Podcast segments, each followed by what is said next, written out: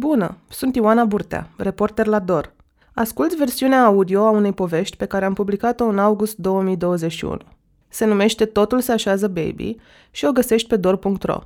Încă experimentăm cu forma audio a articolelor noastre, așa că te rugăm să ne scrii despre experiența de ascultare. Ce putem îmbunătăți? Ce putem schimba? Ce putem adăuga? Iar dacă o să găsești că povestea ți-a făcut plăcere sau te-a ajutat să înțelegi mai bine lumea în care trăim, ne-ar bucura mult să ne susții. Susținerea comunității e cea mai importantă resursă pentru jurnalismul D O R și costă doar cincisprezece lei pe lună sau o sută cincizeci de lei pe an. Alege forma de susținere care ți se potrivește pe dor punct ro slash susține. Totul se așează baby. În general rețin tot. Țin minte și prima zi de grădiniță. Aveam trei ani și m-am așezat la masă cu două fete mai mari, am refuzat supa de morcovi și, ca să le fac să mă placă, am pus în scenă un mic teatru de păpuși. Am înțeles de atunci că, în viață, contează la ce masă te așezi și ce rol îți asumi. Dar, când mă gândesc la prima zi de facultate, o zi chiar importantă, mi-e greu să-mi amintesc detalii. Aveam emoții. Mi-am dorit foarte tare să intru. M-am certat cu mama, care voia să dau la arhitectură. M-am impus, am intrat la buget, dar eram singura de la mine din clasă care mergea la jurnalism. Când am ajuns acolo, în prima zi, îl știam doar pe Alex, un fost coleg de generație pe care l-am urmat la J E G, legendara și răposata terasă din curtea complexului studențesc Leu, unde se adunau în anii două mii studenți de la jurnalism, psihologie și politehnică din București. Și noi, șase rătăciți din aceeași grupă, culeși de Alex după cine știe ce standarde, reuniți la aceeași masă pentru o cafea la doi lei. Eram patru fete și doi băieți, fiecare din alt colț al țării, fiecare cu altă muzică în M P trei player, uniți doar de sictirul specific vârstei față de orice însemna profesori, bibliografie învechită și examene din teorie. Nimeni nu era mai sictirit ca Răzvan. Nu mai țin minte ce spunea, probabil nu atât de multe. Am în minte o imagine cu el, brunet și costeliv, lăsat pe spate în scaunul din plastic. Purta ochelari de soare? Oricum, senzația predominantă era că ne judeca pe toți. M-ar contrazice, ca atunci, ca mereu. Mi-a spus ani mai târziu că m-a plăcut din prima. Pe mine, inițial mă irita. Poate mă și intriga un pic. Părea confortabil să fie acest morocănos semi-dezagreabil. Își asumase întru totul rolul. Prietenii lui erau la alte facultăți sau rămăseseră la Craiova, ca și iubita lui cu un an mai mică. Eu aveam o gașcă solidă din liceu și un iubit chitarist cu șase ani mai mare, care îmi spusese că mă iubește în timp ce înfulecam un cheeseburger la springtime. A fost prima oară când cineva mi-a spus asta și n-am știut cum să reacționez. Am înghițit fără să mestec și am bânguit un și eu, deși știam că mint. Mă simțeam dislocată și stingheră în propria viață.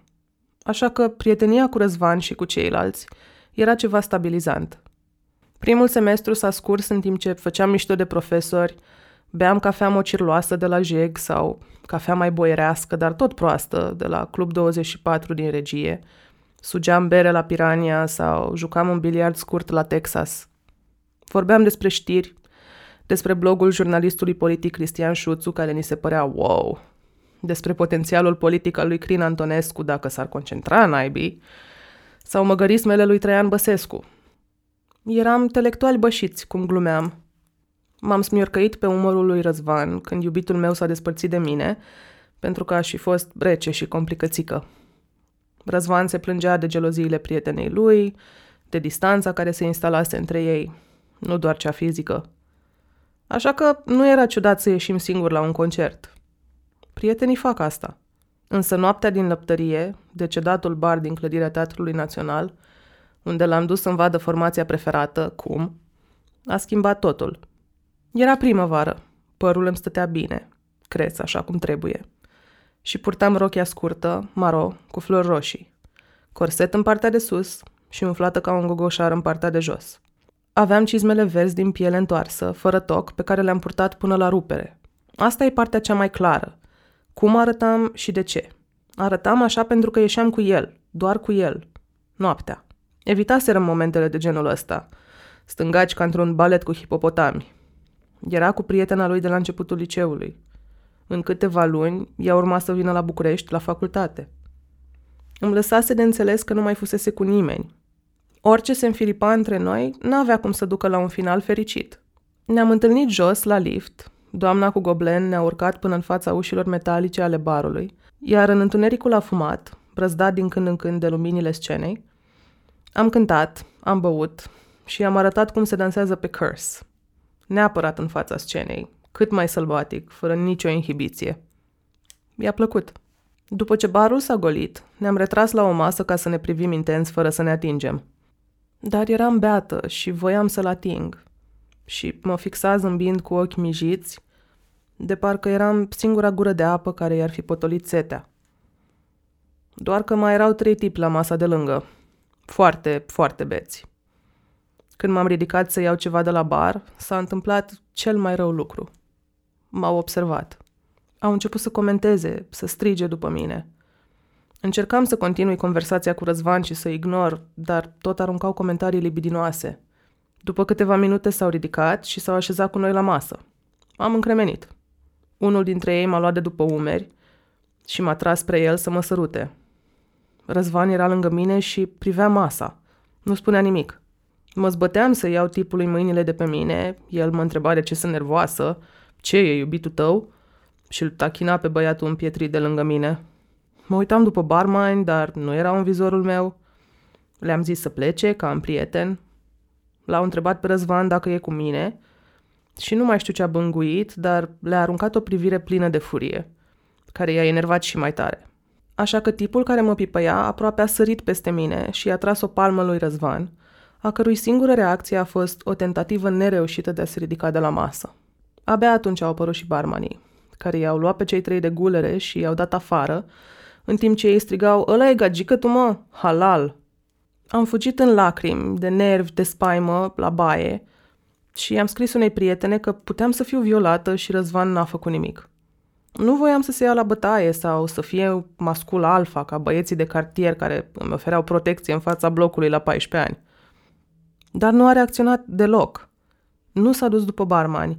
Nu a schițat niciun gest când tipul ăla mă pipăia. M-aș fi așteptat de la oricine, băiat sau fată, să nu mă fi abandonat într-o situație ca aia. Du-te acasă imediat, mi-a scris prietena mea. Era furioasă, ca și mine, dar aveam nevoie de răspunsuri, așa că m-am întors la masă și am încercat, pe cât puteam cu mintea de atunci, să înțeleg lipsa lui de reacție. Ce reacție puteam să am? Mi-a răspuns sec. Nici nu știam, poate erau cunoscuți de-ai tăi. Clipeam des și nervos. Care parte din toată situația aia l-a făcut să creadă că îi cunoșteam? Parcă spunea lucruri doar ca să spună ceva. Probabil fusese cel puțin la fel de terifiat ca mine, dar mi-a luat mult timp să înțeleg asta și să realizez că uneori oamenii îngheață. Pe moment, blocajul său a fost crunt pentru mine. Era defensiv, rece, de parcă era vina mea. Nu mai știu dacă a spus ceva despre rochia mea scurtă, dar țin minte cum a încheiat. Nu ești gagică mea. Nu era treaba mea. Nu eram treaba lui. Doar dacă aș fi fost treaba lui, aș fi meritat ajutor. Multă vreme m-am gândit că trebuia să plec în momentul ăla. Cineva cu respect de sine ar fi plecat, nu? Dar am rămas, blocată în disperarea de a înțelege de ce valoram atât de puțin. Spre dimineață ne-am băgat la metrou. Când s-a eliberat un loc, mi-a făcut semn să mă așez și s-a lăsat pe vine în fața mea, cuprinzându-mi gambele. Părea trist. Părea că mă vrea și se abține. Părea rușinat. Deja se adunaseră câteva rușini sănătoase între noi, iar relația noastră nici nu începuse. Eram împreună de două săptămâni și rădeam goi în garsoniera lui din Crângaș, într-o seară cu miros de tei. În cameră plutea un nor de Lucky Strike. Pe noptieră zăcea o sticlă goală de vin de Recaș. Iar noi stăteam pe marginea canapelei extensibile, pe care tocmai rupseserăm făcând sex. Mijlocul s-a scufundat în forma scândurii frânte și nu mai putea fi folosită pentru nimic, nici pentru somn. Râdeam isteric, el cu capul în palme, eu înfășurată în cearșaful înflorat de la mama lui, Nu ni se mai întâmplase așa ceva în scurtele noastre vieți sexuale. Mă simțeam regina sexului. Deși reacția mai realistă ar fi fost să mă îngrijoreze calitatea mobilei. Calcula dacă ar putea să pună niște cărți sub scândura ruptă ca să țină măcar noaptea aia. Atunci a sunat telefonul și mi-a făcut semn că merge în bucătărie, dar a rămas în cameră. Era gagică sa. Trebuia să răspundă, că n-avea niciun motiv să nu răspundă la miezul nopții. Asta e, trebuia să înțeleg, îmi spusese zilele trecute, că n-are cum să-i dea papucii cu o lună înainte de bac. Mie un fost mi-a dat papucii cu o lună înainte de bac. Adică nu mi-a dat, m-a tărăgănat până când mi-am dat seama că nu mai suntem împreună. Presupun că Răzvan era ceva mai integru de atât, dacă atât înseamnă deloc. S-a așezat picior peste picior în scanul de birou, care se lăsa într-o parte, cu țigara în mână și își ridica sprâncenele când ea îi mai povestea ceva din rutina fostului liceu. Părea agasat, sau cel puțin se prefăcea pentru mine. Nu mai râdeam. Știu ce față am când mă deranjează ceva. Și, deși încercam să mă abțin, o simțeam. Aerul se schimbase în cameră. Mirosea a tutun și a poșircă vărsată pe noptieră și a sex fără prezervativ. După ce am închis telefonul, ne-am evitat o vreme privirile și am încercat fără succes să dormim. Cărțile nu țineau. Scândura se tot prăbușea. Alte două săptămâni mai târziu, a dispărut de pe radar vreo două zile. Mi-a scris într-o vineri, când eram la birou, la agenția de știri unde lucram din anul întâi, că s-a dus la Craiova pentru că trebuia să se gândească. Era clar. Abia plânsesem o jumătate de noapte pe un taburet în garsoniera lui, în timp ce Dave Gunn suspina Only When I Lose Myself in Winamp, că nu mai suport să fiu cealaltă. Nu puteam să nu-mi dau ochii peste cap de fiecare dată când vorbea cu ea la telefon. Nu puteam să nu devin glacială și pasiv-agresivă după convorbirile lor. De la început discutaserăm că asta trebuia să fie o situație temporară, dar dura de o lună. Toată viața mea de aproape douăzeci de ani auzisem că bărbații nu-și lasă iubitele sau logodnicele pentru amante. Și cred că asta cântărea la momentul respectiv mai mult decât orice efuziune de moralitate. Nu sunt făcută pentru locul doi, îi spusesem și inițial s-a amuzat, dar vorbeam serios. Iar când a plecat, fără nicio avertizare, eram sigură că urmează să ne pună punct. La finalul vizitei lui acasă, timp în care nu am vorbit deloc, am mers la gară pentru că m-a rugat să-l întâmpin. În gară, m-am gândit. Vrea să o termine cum pune piciorul pe peron. Mi-am pus rochia cu bretele subțiri și decolteu, cea pe care o purtasem la balul de absolvire a liceului și apoi o scurtasem la croitor ca să-mi devină armă și în timpul zilei. Măcar să fie dificil și pentru el. A coborât din tren zâmbitor, m-a sărutat rapid și ne-am așezat la o cafenea. I-am întins cotidianul cu care l-am așteptat în brațe. Ce proastă ești! M-am gândit oferindu-i un cadou când urma să-mi dea papucii. Apoi a început un discurs șerpuitor și mi-a spus, încurcat, cu mândrie abia mascată, că s-a despărțit de prietena lui. Pentru prima oară mi-am ridicat privirea din poală. A făcut-o. Ar fi făcut-o oricum, mi-a spus. N-a făcut-o doar pentru că am plâns eu. Dar pur și simplu a mers acasă și era seară și s-au certat într-un bar și el n-a mai putut. Sunt un bărbat liber, a declarat sarcastic, cu enfază, în timp ce bâțâia din picior de parcă se ambala pentru decolare. Trecuse toamna în care am devenit prieten la cataramă, iarna în care am evitat să rămânem singuri și primăvara în care am spulberat canapeaua. Venise vara și ziua lui de naștere, în iunie două mii opt. A fost primul eveniment pe care l-am găzduit în garsoniera lui, ca un cuplu moral. Am făcut cumpărăturile de la alimentarea din colț, unde aveau și hârtie igienică, și salam săsesc, și vin la doi litri, și cele mai bune mini-eclere cu nes din Crângaș. Casa s-a umplut rapid de oameni. Tatăl lui Răzvan cumpărase un pat nou, în care ne-am cocoțat patru. Eu, Răzvan, colega noastră Laura și iubitul ei Radu. Ceilalți s-au așezat pe unde au apucat. Seara mergea bine. Îi luasem cadou un poster de aproape un metru înălțime cu Ramones, de la Cărturești, pe care l-am căutat o mie de ani. I-a plăcut la nebunie și l-a lipit imediat pe perete, în timp ce din boxe răsuna I don't wanna be buried in the pet cemetery. Odată ce ne-am abțiguit cu toții, am început să jucăm adevăr sau provocare. Iar când mi-a venit rândul, am ales cea din urmă. Radu m-a provocat să o sărut pe Laura.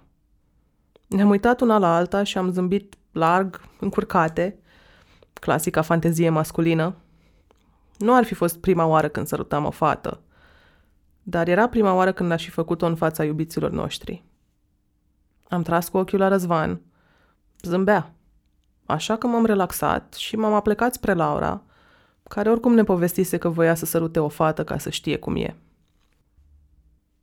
Amatoare, mă gândeam în timp ce îmi lipeam buzele de ale ei.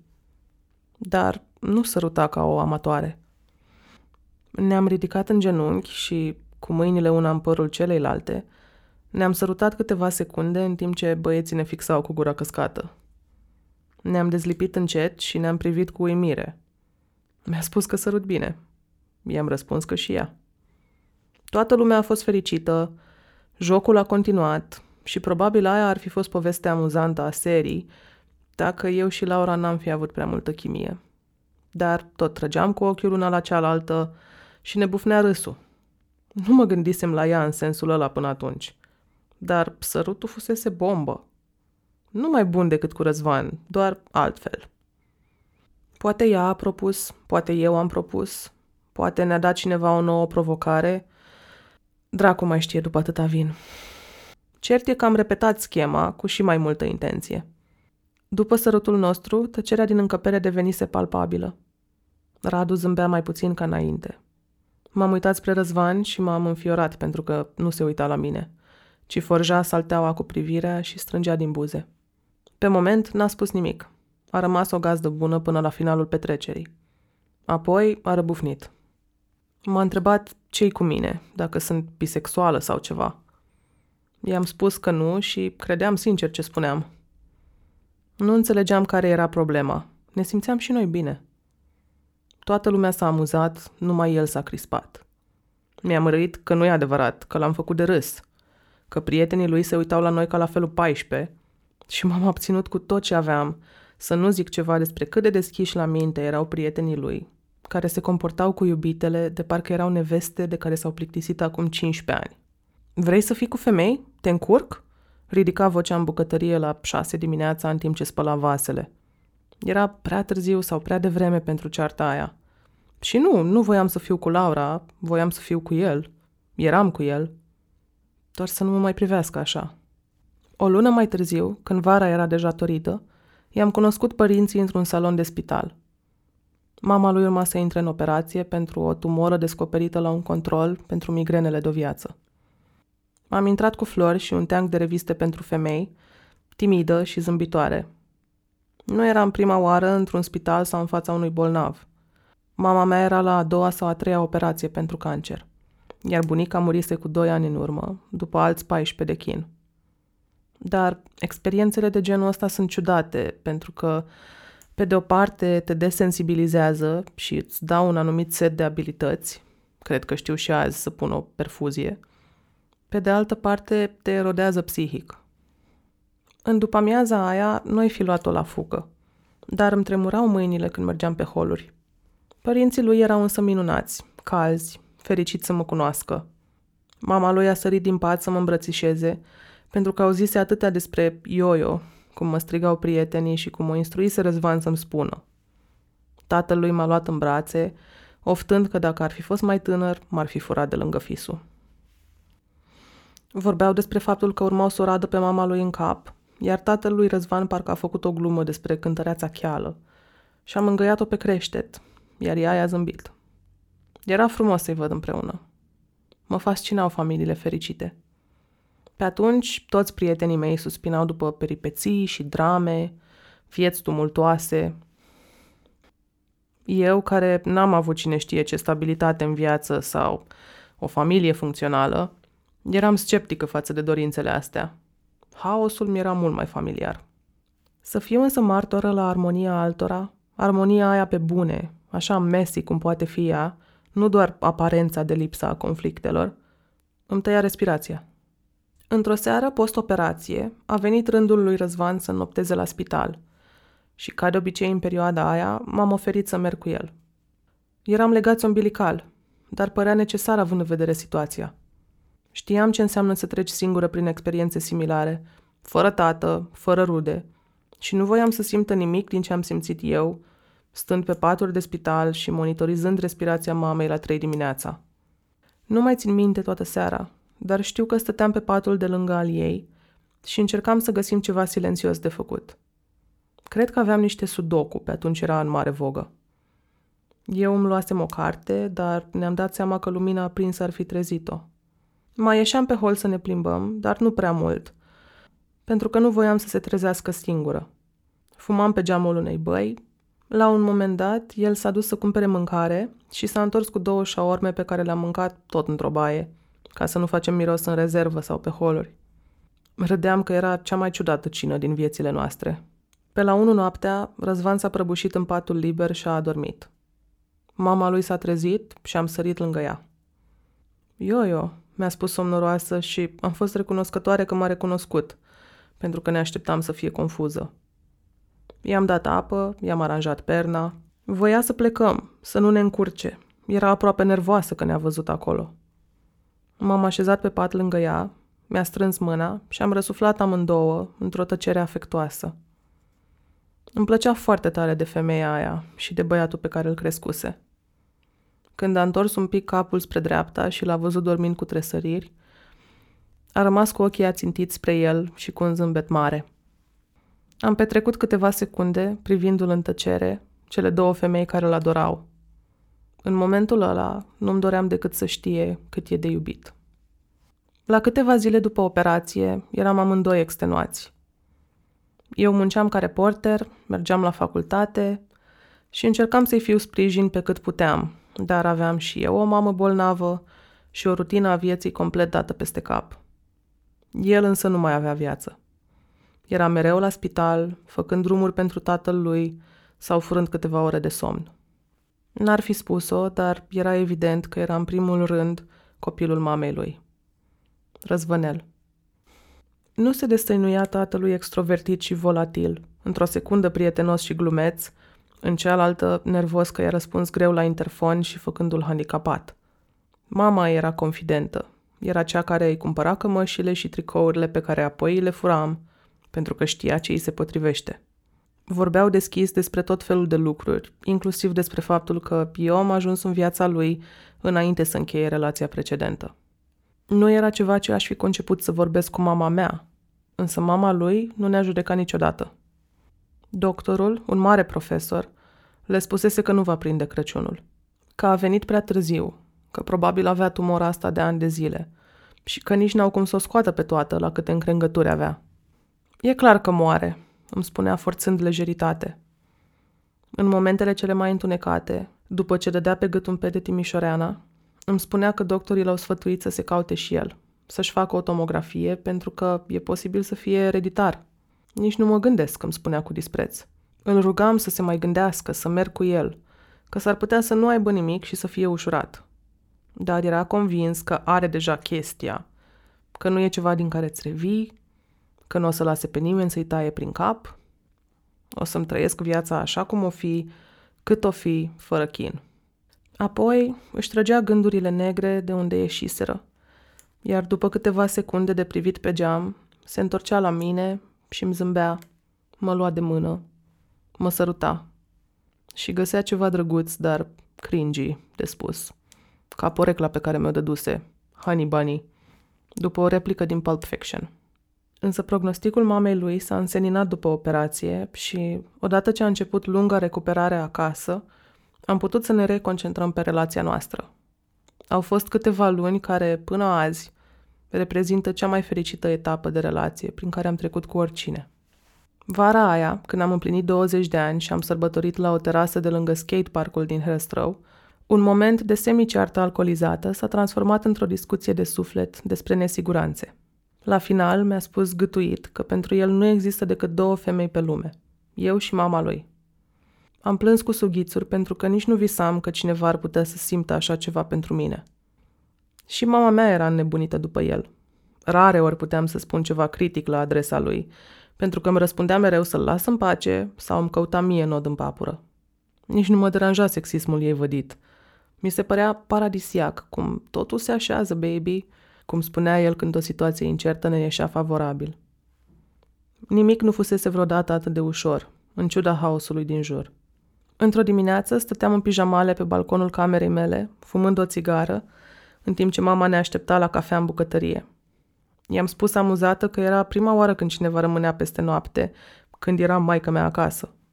La mine s-a mai întâmplat. Am fost într-o relație lungă, mi-a răspuns de pe taburet, picior peste picior ca de obicei, luându-mă de mână și trăgând din țigară. Dar nu a fost așa.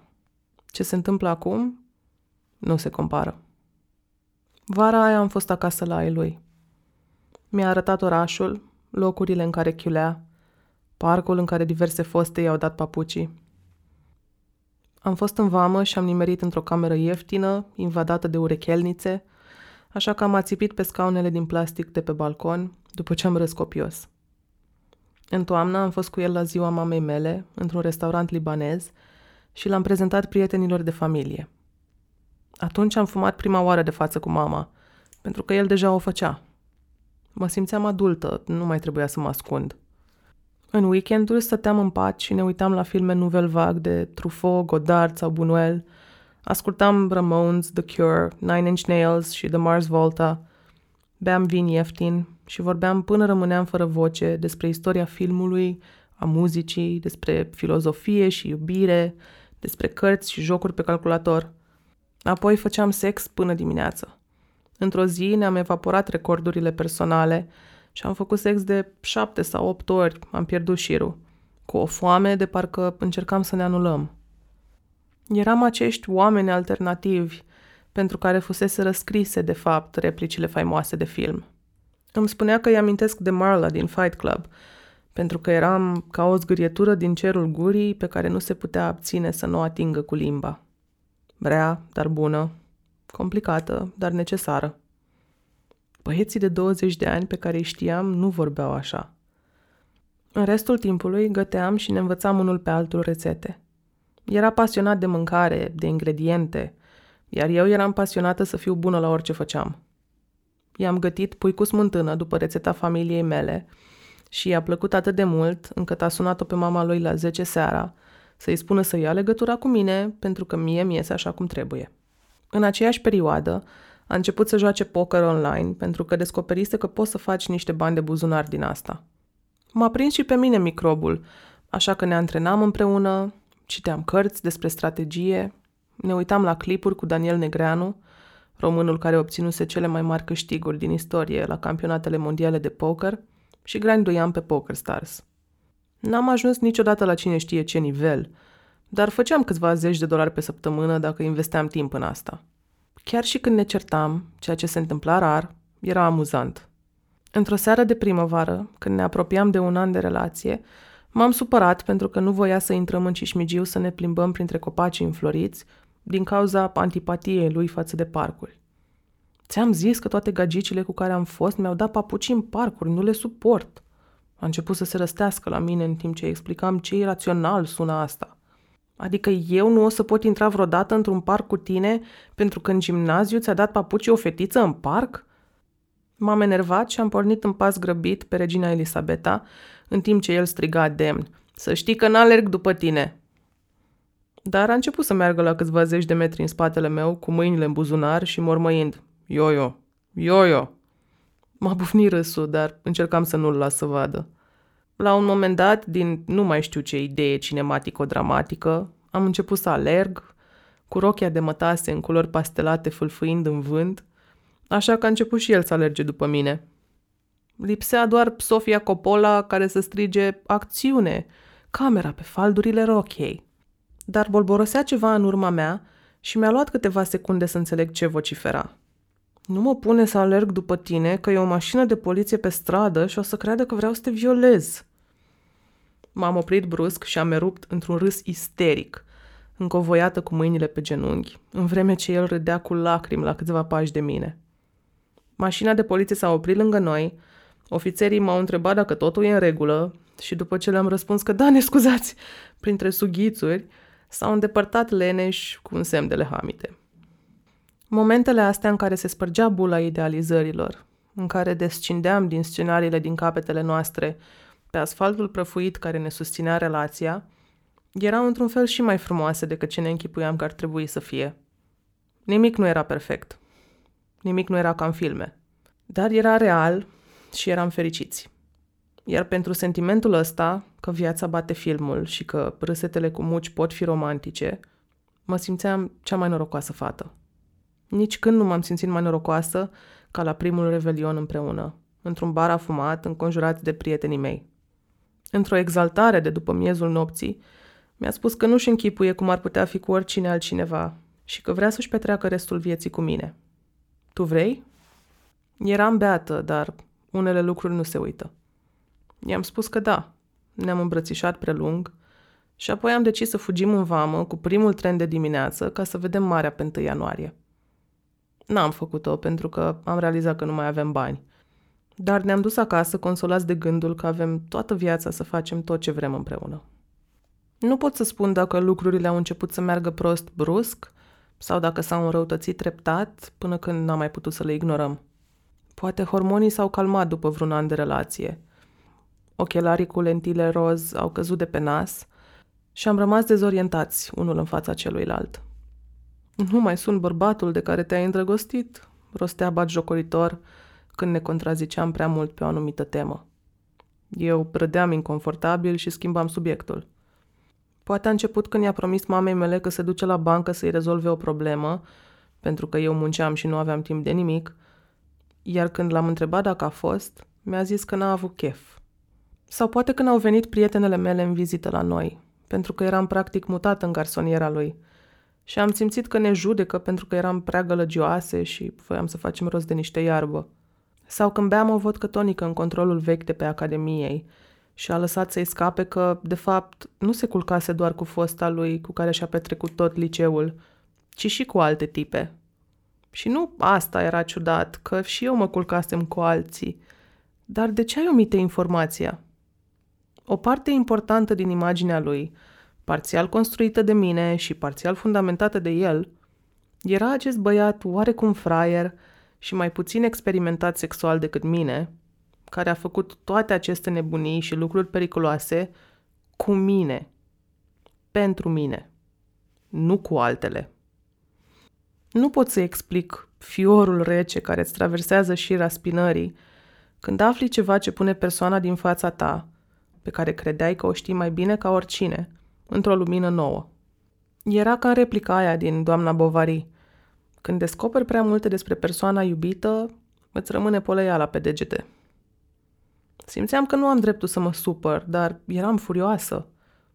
Pe el, că, fără să mintă direct, a omis o parte din povestea lui?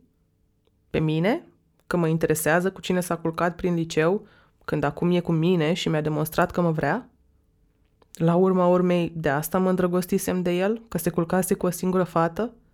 Nu, clar nu! Dar asta mă făcea să mă simt în siguranță. Eram cu un băiat cu capul pe umeri, căruia nu-i fugeau ochii, pentru care eram zeiță. Aveam nevoie de siguranța asta, după o copilărie marcată de violență și abuzuri sexuale repetate din partea tatălui meu, primul apropiat care mi-a trădat încrederea. Raportul de putere între mine și Răzvan îmi garanta, în mintea mea traumatizată, că n-am cum să fiu rănită. Certurile s-au înmulțit, nu legat de acea seară în control, ci de o mie de alte lucruri. Relațiile nu mor în drame zgomotoase, deși au existat, ci după o lungă comă a săcâielilor cotidiene. Ne-am certat la petrecere, acasă la prietenii lui, în fața blocului, la mare, la un concert în fabrica unde a apărut și fosta lui prietenă. Am plâns mai mult decât plânsesem în toată viața mea, ceea ce pentru alții poate n-ar fi o cantitate semnificativă, dar eu eram faimoasă pentru poker face. Și nu-mi plăcea când Răzvan mă făcea să dau pe din afară în public, în situații care puteau fi evitate. Când se îmbăta atât de tare încât trebuia să-l car la taxi cu ajutorul prietenilor, când mă făcea să par o iubită dificilă în fața băieților lui, care mă întrebau acuzator, de ce nu-l lași pe Răzvan să stea cu noi? Am aflat că le spunea că nu iese mai des cu ei pentru că mă supăram eu, deși n-am avut niciodată conversația asta. Am avut conversația opusă, când îl încurajam să le dea un semn, să bage niște băiețeală, iar el îmi răspundea că nu are cu ei relația pe care o am eu cu fetele mele și că n-are chef să iasă. Simțeam că nu am cum să câștig, că mă distribuie fără voia mea în rolul iubitei agățate de gâtul lui. Poate dacă m-aș fi comportat așa, i-aș fi confirmat așteptările. Aș fi fost ca fetele alea cu care prietenii lui împărțeau apartamente, care stăteau în alt colț decât băieții la grătare. Cel mai tare mă rănea când, într-un moment amuzant sau când vorbeam despre viitor, spunea cu zâmbetul pe buze: "Mamă, să vezi cum o să fie când o să ne despărțim. O să ne distrugem." Subiectul apărea din ce în ce mai des, mai ales de când era într-o stare întunecată la finalul primului an de relație. Asculta Joy Division non-stop, se îmbăta și suspina cu amuzament fals: "Love will tear us apart, pe bune. O să ne despărțim de prea multă iubire." Când îl întrebam ce l-a apucat, îmi răspundea că nu avem ce face. Asta se întâmplă când îți găsești iubirea vieții la nouăsprezece ani. E inevitabil să fuck it up.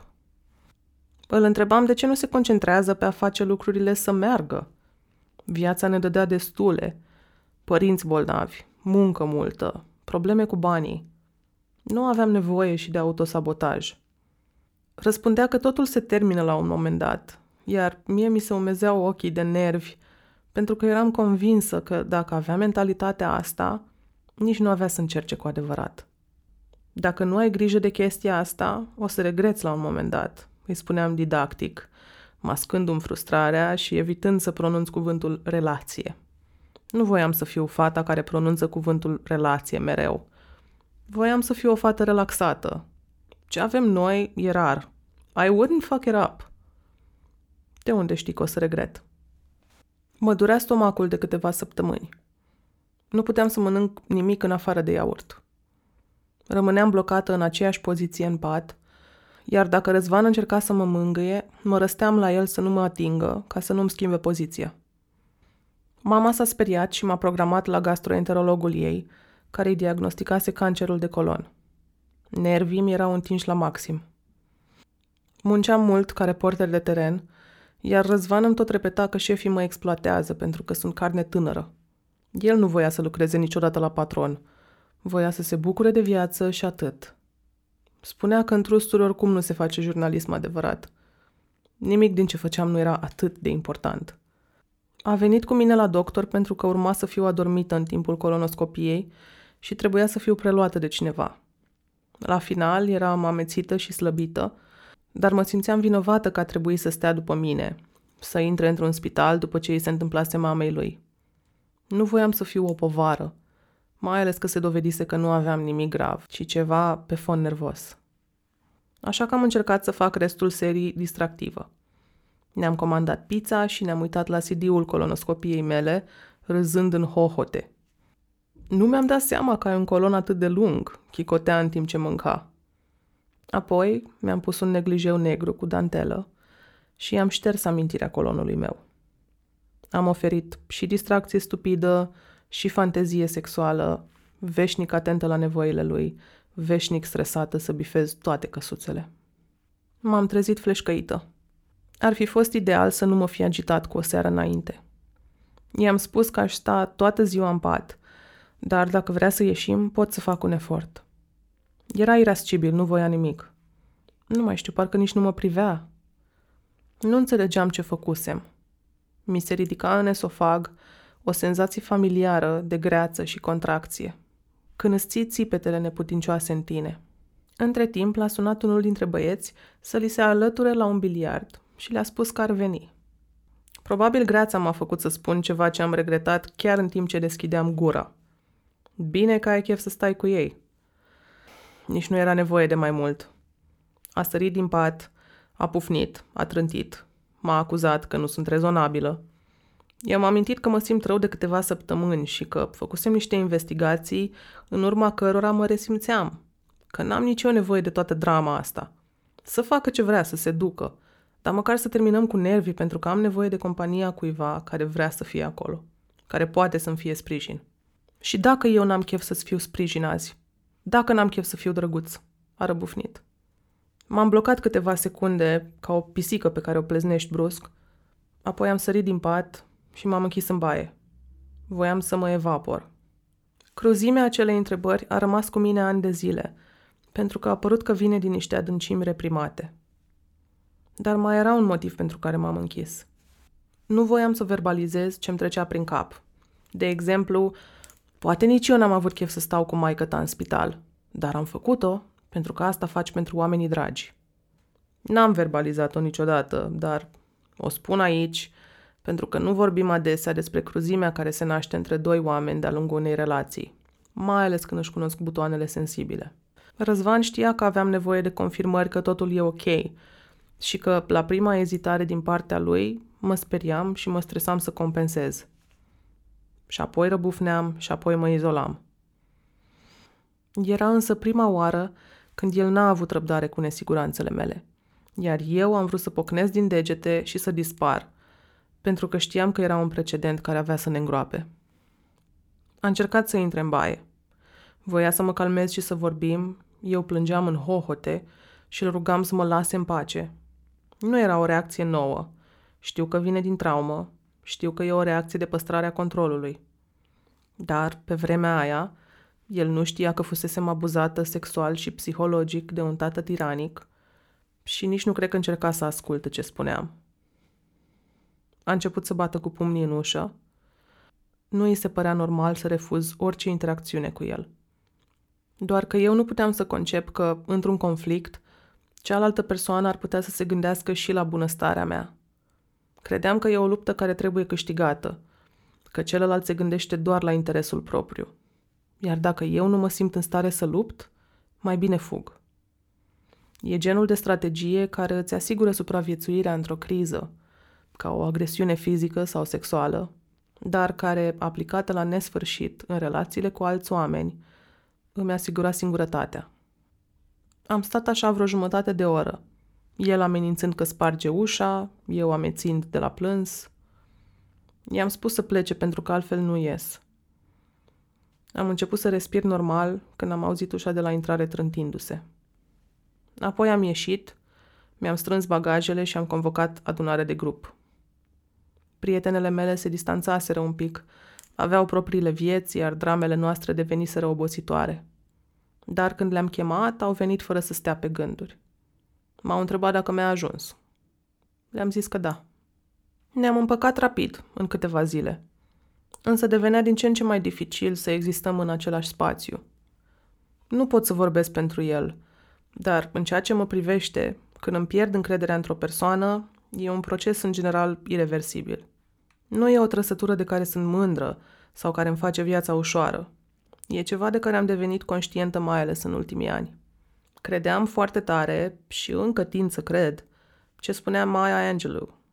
Când oamenii îți arată cine sunt, crede-i din prima. Răzvana mi-a arătase niște părți întunecate ale personalității lui, încă de dinainte să fim împreună. Și începeam să mă întreb dacă nu le-am ignorat sau scuzat prea mult timp. Mă enerva că era mizerie în garsonieră și nu făcea curat. Mă enerva că era pasiv, cu berea lui în pat, murmurând versurile de la Disintegration. Songs about happiness murmured in dreams, and we both of us knew how the ending would be. Oare de la The Cure își lua replicile? Mă enervau gesturile lui. Mă uitam la el într-o seară și mi se părea insuportabil cum mestecă, cu o plescăială autosuficientă. Ne enervam reciproc, pentru că eu munceam de la nouă dimineața până seara și când ajungeam acasă ruptă, el abia se trezea din somn și se pregătea să plece la noul lui job, la un matinal la radio. Acceptase până la urmă un patron. El dormea ziua, eu speram să dorm noaptea și nu puteam pentru că mă deranjau tastele și lumina laptopului. El simțea că trebuie să se facă mic în propria casă. Însă încercam să nu aducem vorba despre nimic din ce nu mergea. Poate, dacă îndesam totul sub preș, cum îndesa el farfuriile în chiuvetă până când tăbărau gândacii, puteam să ne prefacem că nu miroase a hoit. În același timp se plângea că am stat mai mult împreună dacă eu n-aș munci atâta. Ce mare lucru fac eu acolo oricum? Completa rapid că nu mă desconsideră, eu sunt cea mai inteligentă persoană pe care o cunoaște, doar că nu-mi investeam eforturile acolo unde merita. Iar când cineva bate apa în piuă cu aceeași idee, parcă ți intră în cap. Eram pregătită să-mi dau demisia. Vorbisem și cu mama. I-am spusese să mă gândesc, să nu dau cu piciorul jobului pentru un bărbat, însă era de acord că trebuia să pun niște limite la birou. Voiam să-mi salvez relația și mă simțeam extenuată. I-am spus editoarei mele că vreau să vorbim. Și ea voia să vorbească cu mine. M-a chemat în parcare la o țigară și mi se uscase gâtul de emoție urmând-o pe scări. Mi-a spus înainte să deschid gura că vor să-mi dea Ministerul de Interne. Adică să fiu reporter acreditat pe o instituție. Nu doar un reporter care face ce rămâne în plus de la alții. Era o promovare și o dovadă de încredere pentru o studentă în anul doi. Am acceptat pe loc pentru că era ceea ce voiam. Pentru asta muncisem. Când i-am spus, Răzvan m-a felicitat cu un zâmbet trist. În aceeași perioadă, reapăruse în viața mea Adi, o fostă iubire din liceu. Povestea noastră fusese complicată, plină de nesincronizări și îndoieli, mai mult ale lui, de suferință, mai mult a mea, de experimente cu open relationships care mi-au făcut creierii ferfenițe pentru că eu, de fapt, nu voiam asta și nu știam să zic nu la șaptesprezece ani. Dar pe Adi era greu să te superi, mai ales că fusese mereu sincer cu mine. Era carismatic, senin în nesimțire, cu zero intenții rele, găștile noastre se înțelegeau, ne distram și aveam nevoie de distracție când a apărut pe ecran fereastra de Yahoo Messenger. Întâmplător sau nu, și Răzvan reluase legătura cu fosta. Ai fi zis că eram în competiție pentru premiul cel mai bun prieten cu Exi. Nu ne-am dat seama că era o situație care urma să ne explodeze în față, pentru că în continuare nu vorbeam despre lucrurile care ne ardeau. Vorbeam despre visul meu de a deveni o mare jurnalistă. Vorbeam despre visul lui de a scrie un scenariu avangardist. Iar când a scris unul, despre care l-am avertizat cât mai delicat cu putință, că e leit legături bolnăvicioase, a aruncat manuscrisul și a pus lacăt pe discuție. Dar niciunul nu vorbea despre a treia entitate din încăpere, relația noastră și ce voiam de la ea. Cu puțin timp înainte de ziua lui Răzvan, am decis că o să mă culc cu Adi. Nu eram doar nefericită în relație, eram realmente confuză. De când reapăruse, Adi se purta cu mine așa cum visasem. Flirta, era consecvent, mă făcea să râd. Mi-a comandat un vinil cu Pink Floyd din S U A, formația noastră. Și când mi l-a dat, pe terasa la motoare, mi s-au tăiat genunchii. Am stabilit să ne vedem la o zi după petrecerea de ziua lui Răzvan. Cred că mă simțeam vinovată anticipativ, pentru că am făcut un efort real să mă înțeleg bine cu toată lumea. Era o aniversare dublă. Răzvan și iubita unuia dintre prietenii săi, într-un apartament la Gorjului, și mă simțeam ca o intrusă printre oamenii aia care se știau de o viață. Am făcut tot posibilul să-i fac să vadă că nu sunt o scorpie. Am vorbit cu Octav, unul dintre foștii colegi de clasă de-ai lui Răzvan, despre moldovence versus soltence și am explicat răbdătoare și chiar amuzată că moldovencele, ca mine, nu sunt aceste curve, așa cum îl învățase mama lui. Apoi m-am oferit să merg cu Vlad, alt prieten, să cumpărăm băutură și am ajuns să stăm pe treptele blocului o jumătate de oră, timp în care l-am conciliat în viața amoroasă. A spus că i-a făcut bine discuția. În timpul ăsta am băut și am devenit din ce în ce mai dezinhibată, glumeață și veselă. Eu sunt foarte veselă la beție. Ca o iubită mișto și nelipitoare, am stat cât mai departe de Răzvan toată noaptea, pentru că de-aia ești la petrecere, nu? Să socializezi cu alții. Mai ales dacă iubitul tău nu se ridică de pe canapea. L-am întrebat la un moment dat dacă e ok și a insistat că totul e în regulă. Când s-a terminat petrecerea, la patru dimineața, am rămas un pic în ușa apartamentului cu noii mei prieteni, luându-ne rămas bun. Când a venit liftul, am simțit mâna lui Răzvan strângându-mi încheietura și trăgându-mă în cabină. M-a smucit atât de tare că m-am oprit cu umărul în oglinda liftului, cât pe aci s-o sparg. Cred că am înțeles atunci cum unii oameni se trezesc brusc din beție. Dăm drumul, i-am spus tăios, încercând să-mi scot mâna din strânsoare. Liftul aluneca spre parter, în timp ce ne uitam unul în ochii celuilalt, într-o tensiune care nu mi s-ar fi părut posibilă cu câteva luni în urmă. Când am ajuns jos, mi-a dat drumul, dar a început să înșire toate reproșurile pe care le ținuse sub capac. Că m-am comportat ca o curvă, sau târfă, că m-am dat la Octav toată noaptea, că am flirtat cu băieții, că l-am făcut de rușine. Am țipat unul la altul în mijlocul străzii. I-am spus că e nebun, că nu înțeleg cum a putut să vadă asta în scenele de mai devreme. Dar verdictul era clar. Făcusem totul greșit. Într-un final, a plecat și m-a lăsat în stradă. Nu mi-am dat seama, dar portofelul meu era în rucsacul lui, așa că rămăsesem doar cu telefonul în mână. Erau zilele pre-Uber, pre-aplicații, deci nu puteam decât să comand un taxi și să mi-l plătească cineva la destinație. La garsonieră nu intenționam să mă duc. Iar dacă apăream la mama în starea în care eram, cred că i-a și provocat un infart. Așa că am sunat-o pe Alina, colega noastră de facultate, care locuia într-o mansardă boemă la Piața Rosetti și care îmi devenise prietenă apropiată. S-a trezit la cinci dimineața și m-a întâmpinat cu bani, coniac și un joint, ca să-mi calmeze plânsul. Deși eram praf după atâta băutură, agitație și iarbă fumată când chiar nu era cazul, țin minte perfect a doua zi, pentru că era duminica alegerilor europarlamentare din două mii nouă și trebuia să merg la birou după ce dormisem două ore. Am fost un dezastru. Stăteam cu ochelari de soare în fața ecranului, îmi ascundeam încheietura învinețită, am vomitat de două ori la baie și am greșit câteva știri. Toată lumea credea că mă distrasem prea tare noaptea precedentă. La prânz, șefa mi-a spus să mă duc acasă pentru că n-are ce să facă cu mine. M-am întors la Alina și am dormit până a doua zi, cu pauze de mers la baie și mâncat, sperând să mă trezesc și să realizez că totul fusese un coșmar sau să nu mă mai trezesc deloc. Am refuzat orice contact cu Răzvan câteva zile. Weekendul următor mi-am dus planul la bun sfârșit și m-am văzut cu Adi. În mijlocul nefericirii, am petrecut cu el una dintre cele mai distractive nopți din viața mea. Serile erau calde, eu purtam o rochie albă cu flori albastre. Am băut vodcă și suc de portocale pe o bancă în Cișmigiu, amintindu-ne de peripeții din liceu. Când ne-am plictisit de vorbit, am sărit unul pe celălalt și am făcut sex prin toate cotloanele parcului, cu pauze de țigară și de băut. Pe bănci, pe iarbă, într-un loc de joacă. Spre dimineața am luat un taxi spre casă, când soarele era deja sus pe cer. Abia atunci am observat cum arătam. Rochea agățată în diverse vreascuri, zgârieturi și vânătăi pe brațe și picioare, nisip și frunze în păr. Am început să râd singură, pentru că, deși arătam de parcă mă trezisem într-un șanț, nu mă mai simțisem atât de bine și de liberă de mult timp. M-a surprins și pe mine că m-am împăcat cu Răzvan o săptămână mai târziu. Presupun că, după ce adrenalina s-a consumat și băutele s-au terminat, îmi lipsea. Mă rănise în niște unghiere în care foarte puțini oameni au reușit să pătrundă, dar odată ce a pătruns, a devenit complicat să-l scot de acolo.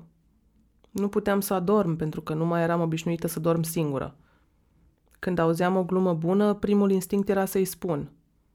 Iar când s-a anunțat un concert cum, într-un bar din centrul vechi, i-am scris că vreau să ascult niște muzică cu cel mai bun prieten.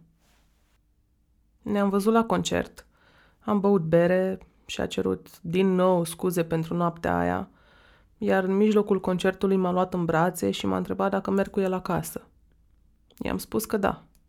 Am mai stat câteva minute și mi-a șoptit o completare la ureche. Că în timp ce eram certați, s-a culcat cu fosta lui prietenă și că, dacă ar fi după el, nici n-am discutat despre asta vreodată, pentru că n-a însemnat nimic. Am scăpat sticla de bere pe jos și odată cu ea s-a spart și restul de imagine pe care o aveam despre el, despre relația noastră. Din fata pentru care își părăsise iubita, ajunsese în fata pe care o înșela cu acea fostă iubită. Ironic. Deși era înșelare dacă fuseserăm certați două săptămâni și eu nu făcusem fix același lucru, nu mi-am putut explica de ce mă simțeam atât de trădată. Nu eram într-un punct al vieții în care eram conștientă de sentimentele mele, de impulsurile pe care le aveam și de unde veneau. Știu doar că a trebuit să mă duc la baie și să mă spăl pe față și să mă gândesc la opțiunile pe care le aveam. Să-i spun că și eu m-am culcat cu Adi și că suntem chit, sau să nu-i spun nimic și să-l las și să-l pun să-mi recupereze încrederea pierdută. M-am uitat la restul de vânătaie de pe încheietură. M-am gândit la satisfacția pe care trebuie să o fi simțit fata aia la întoarcerea în patul lui, patul pe care îl revendicasem eu, am decis să nu-i spun. Relația a mai durat vreo trei luni, cu intenții bune și insuficiente, dar mai puține scandaluri. Eu am avut o tentativă de a nu mă mai vedea cu Adi, ușurată de plecarea lui din oraș pe timpul verii.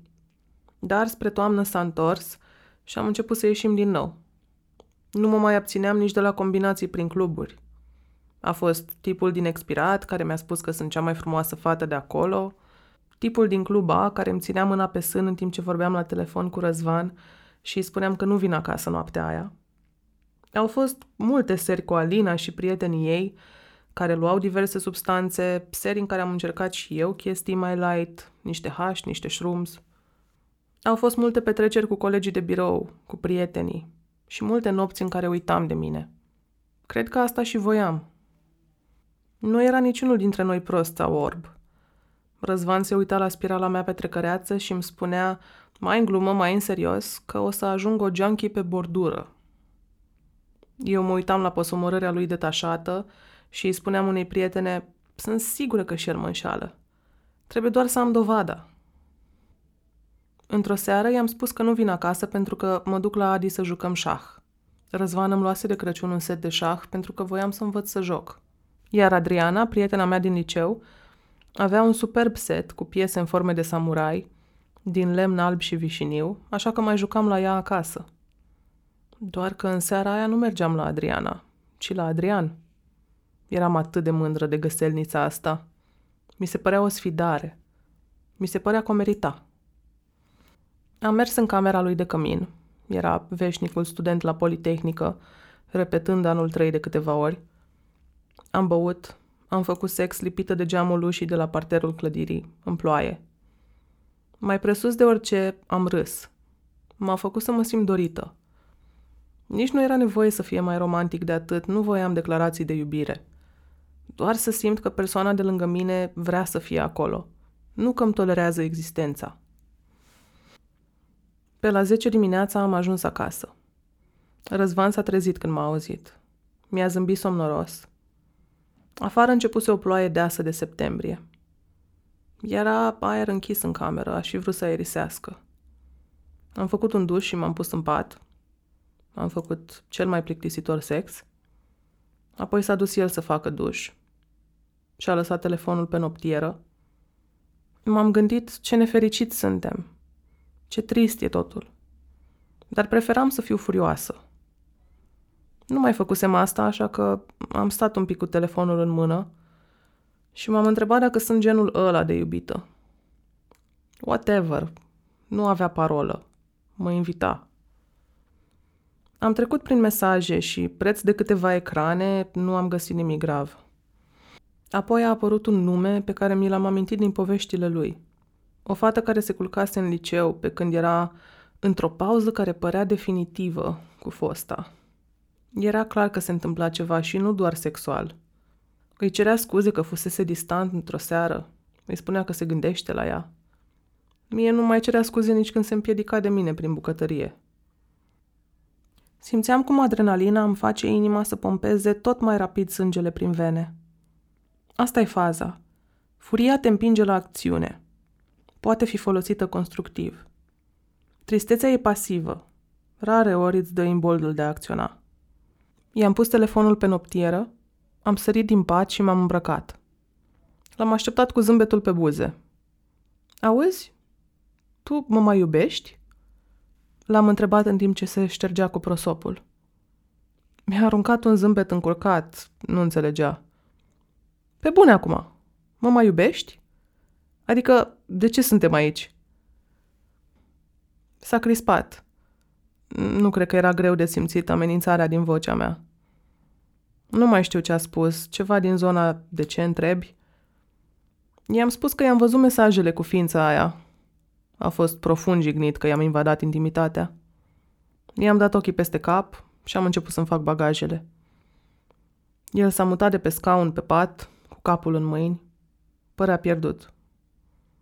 Nu am plâns și nu am țipat nicio secundă. Ploaia care bătea la geam și umerașele bruscate erau singurele zgomote. Mi-am scos cheile de pe breloc și le-am lăsat pe birou. Am ieșit pe ușă și, când eram pe holul blocului, am auzit în spatele meu un "îmi pare rău" leșinat. Am continuat să merg.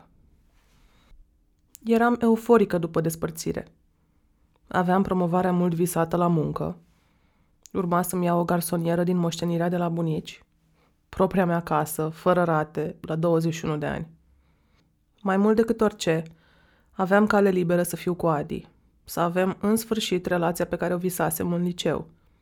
Și cu stabilitate, și cu distracție, cu cineva care nu mă minte și care nu se mai satură de compania mea. Mă scosese la cină după despărțire, la un restaurant în toată regula, nu bar sau cafenea. Nu mai făcuse asta. "Îmi pare rău că ți-am distrus relația", mi-a spus pe un ton grav și am bufnit amândoi în râs. Zece zile mai târziu, eram în taxi cu prietena mea, Andreea. Ieșisem de la doctor și țineam în mână rezultatul analizelor, dar nu înțelegeam nimic. Am sunat-o pe mama și i-am spus precipitat ce scria, sperând să mă lămurească. Într-o coloană scrie ceva cu negativ și pozitiv, dar apoi sunt niște valori și nu înțeleg nimic. N-ar trebui să le facă ușor de citit? M-a lămurit. Eram însărcinată. Nu era posibil. Era din gama concepției imaculate. Luam anticoncepționale de la optsprezece ani. Era o glumă proastă să aflu că am rămas însărcinată pe pilule la puțin peste o săptămână de la despărțirea de prietenul meu, când începeam altă relație. Nici nu știam în punctul ăla cine era tatăl. Viața mea devenise o telenovelă. N-a fost nevoie să am o discuție cu mama pe tema asta. De dinainte să aduc eu vorba, mi-a spus că am opțiuni. Pe vremea comunismului, mama a trecut prin două avorturi făcute ilegal acasă. "Unul pe covorul din sufragerie", mi-a spus tristă. Știa ce însemna să n-ai opțiuni, să-ți pui sănătatea în pericol. Era ușurată că eu nu trebuie să trec prin asta.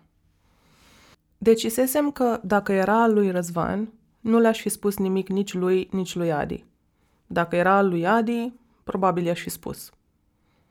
Din fericire sau nu, aparatele din două mii nouă erau surprinzător de exacte. Era al lui Răzvan, fără îndoială. Cu o seară înainte de chiuretaj, am fost cu Adi și cu mai mulți prieteni de-ai mei la ediția două mii nouă a festivalului de film Animest, la Patria. Proiectau The Simpsons Movie, iar Adi era înnebunit după Simpsons, așa că a fost încântat când i-am spus că am invitații. Încercam să mă comport normal, dar eram vraiște. Luam niște pastile să mă pregătesc pentru intervenție, iar ginecologa îmi spusese să o sun cu o seară înainte, să confirmăm ora. În pauza de la festival, am ieșit să vorbesc cu ea. Când m-am întors, Adi m-a luat de mână și ne-am așezat pe o canapea. "Știi că dacă se întâmplă ceva, poți să-mi spui, nu?" Să-i spun ce? Că acum, când în sfârșit ne merge bine, am aflat că sunt însărcinată cu fostul? Chiar voia să avem discuția asta? A doua zi, m-am prezentat la cabinet cu o chitanță de o sută cincizeci de lei, cu mama și cu două prietene care m-au așteptat pe hol. "Nu multe vin cu așa alai", mi-a spus asistenta zâmbitoare. Trei ore și câteva complicații mai târziu, am pășit pe același hol ținându-mă de mama. Voiam doar să mă prăbușesc într-un pat. Lui Adi nu i-am dat niciun semn vreo săptămână, nu i-am spus nimic. L-am evitat și am inventat tot felul de pretexte. Devenea clar și pentru el, și pentru mine, că atunci când venea vorba de experiențe reale de viață, nu de seri cu filme și vodcă, eu nu puteam să mă deschid și să-l las prin preajmă. Chiar și când credeam că îmi protejez relația cu el, nu făceam altceva decât să-l îndepărtez. Câteva luni mai târziu, ne-am despărțit. Am numit două mii zece anul canapelei, pentru că zilele se desfășurau similar. Mă trezeam la șapte dimineața și începeam să lucrez înainte să mă dau jos din pat. De multe ori suna telefonul înainte să sune alarma. Dădeam câteva știri de acasă, făceam un tur al televiziunilor ca să nu mă ia nimic prin surprindere, iar pe la zece plecam spre redacție sau la vreo conferință. Lucram până seara, fumam un pachet și jumătate de țigări pe zi, Beam multiple cafele pentru că doctorul colegii mele Mona i-a spus că trei cafele pe zi e cantitatea ideală. O ascultam pe altă colegă plângându-se de purtătorii ei de cuvânt. Eram posesive cu purtătorii noștri de cuvânt. Evitam politicos flirturile unui coleg. Eventual dădeam pe gât un pahar de vin cu șefa după ora șaptesprezece și dacă era vineri, rămâneam până la douăzeci și două în redacție pentru că eram de serviciu. Cea mai tânără, fără partener sau copii. Indiferent la ce oră ajungeam în noua mea garsonieră, decorată fix după gusturile mele, complet inspirate din reviste și site-uri arții, cu un perete roșu, doi verzi și unul lila, cu un discobol în dressingul mov, seara decurgea la fel. Mă trânteam pe canapea și mă uitam la peretele verde din fața mea. Atât. Ultimii doi ani se derulau ca o tragicomedie cu Ana Carina și Jean-Paul Belmondo. Doi protagoniști imperfecți și imaturi se îndrăgostesc, fug împreună în lume și declanșează un haos cu împușcături, curse de mașini și rimel scurs pe obraj. Sau cu părinți bolnavi, prea multe responsabilități deodată, traume nevindecate, infidelitate, avort și un dute vină obositor. Nu e la fel de glam, dar e cu siguranță palpitant. Am realizat în seriile alea de nimic nimicitor că nu făcusem altceva decât să mă surprind pe mine însă de luni întregi. Credeam că știu cine sunt și cum aș reacționa în situații de viață. Credeam că n-aș înșela niciodată, că nu aș ascunde o sarcină de partener, că n-aș minți cu zâmbetul pe buze, că n-aș fi simultan atât de geloasă și atât de dispusă să rănesc. Nu îmi înțelegeam reacțiile. Nu știam să-mi identific sentimentele decât mult după situațiile în care apăreau. O fi avut dreptate Zadie Smith în On Beauty, o carte despre povara femeilor de a fi mereu conturate și condiționate de societate. Este o afecțiune tipic feminină să ajungi la maturitate și să simți un lucru în vreme ce faci fix opusul. Să fii o străină pentru tine. Însă aveam nevoie de certitudini. Dacă nu despre alții, măcar despre mine. Era un inconvenient că mă dovedisem cel puțin la fel de instabilă și de incoerentă ca oamenii pe care îi disprețuiam pentru asta. Deci mă disprețuiam și pe mine. Am renunțat la cursuri în anul trei, pentru că aveam prea multe restanțe din cauza muncii și nu voiam să depun niciun efort pentru diploma aia. Prieteniile din facultate s-au dizolvat rapid. Boala mamei a recidivat și a avut nevoie de încă o operație. A treia sau a patra. Am primit vestea dând pe gât o sticlă de vin în garsoniera mea și plângând pe podea. Tot ce credeam stabil se năruise. Au urmat nopțile cu dormit pe scaun în rezerva ei de spital, așa cum dormisem și cu mama lui Răzvan câțiva ani mai devreme. Când s-a externat, s-a mutat la mine. Apoi, într-o noapte, la ceva timp după, în controlul vechi, când purtam cizme roșii cu toc, a apărut Răzvan și am depănat amintiri, am băut, ne-am sărutat. Ne-am dat seama că mamele noastre ne ocupă garsonierele, venise și a lui la analize, așa că am ajuns într-un motel la capătul tramvaiului douăzeci și unu, în cartierul Andronache. A fost un one-night stand ca în filme, eram foarte mândră de noi.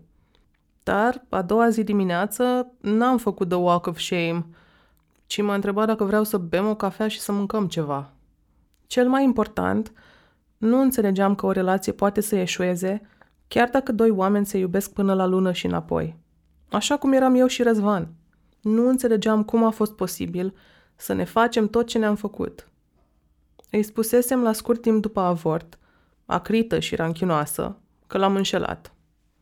I-am spus că nu-mi pare rău, pentru că voiam să fiu cu cineva care mă făcea să mă simt dorită, nu cu un închistat care se simțea emasculat dacă inițiam prea des sexul, care era atât de antisocial, încât avea impresia că mă prostituez cu prietenii lui dacă nu sunt la fel de morocănoasă ca el. Nu mai știu dacă atunci mi-a spus că am fost o greșeală, dar a zis-o cu siguranță în lunile alea. Însă ranchiuna n-a ținut niciodată mult între noi. După ce ne-am calmat, mi-a spus că era sigur că și eu îl înșelam. Nu mă ura pentru asta. Mi-a spus că am fost femeia perfectă pentru relația perfectă pentru care nu era pregătit. În era nopții de la motel, am început să merg la terapie și îmi făcea bine. Pentru prima dată în viață, Vorbeam despre lucrurile care mă țineau trează noaptea, care îmi făceau relațiile să pleznească sub presiune. Vorbeam despre abuzul sexual, despre mama absentă în copilărie, despre cum am devenit îngrijitoare pentru adulți bolnavi, cum mă validez prin muncă, cum am tendința să suport totul singură și să nu împovărez pe nimeni cu problemele mele, ceea ce, de fapt, îndepărtează oameni. Cum las vampiri emoționali să profite de mine. Ca Răzvan. El era un vampir emoțional, conform terapeutului meu. Iar faptul că în anul de după despărțire am mai petrecut timp împreună, am mai făcut sex și țineam legătura de parcă eram cei mai buni prieteni, era ciudat, spunea terapeutul. Dar nu puteam să stau departe de el. În perioada aia am fost la o petrecere împreună la Sala Berlin, care urma să devină Controlul de azi.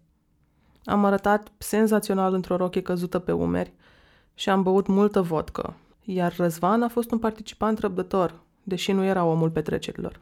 Apoi am mers acasă la el, unde am plâns cu genunchii la gură în pat, în timp ce el mă consola.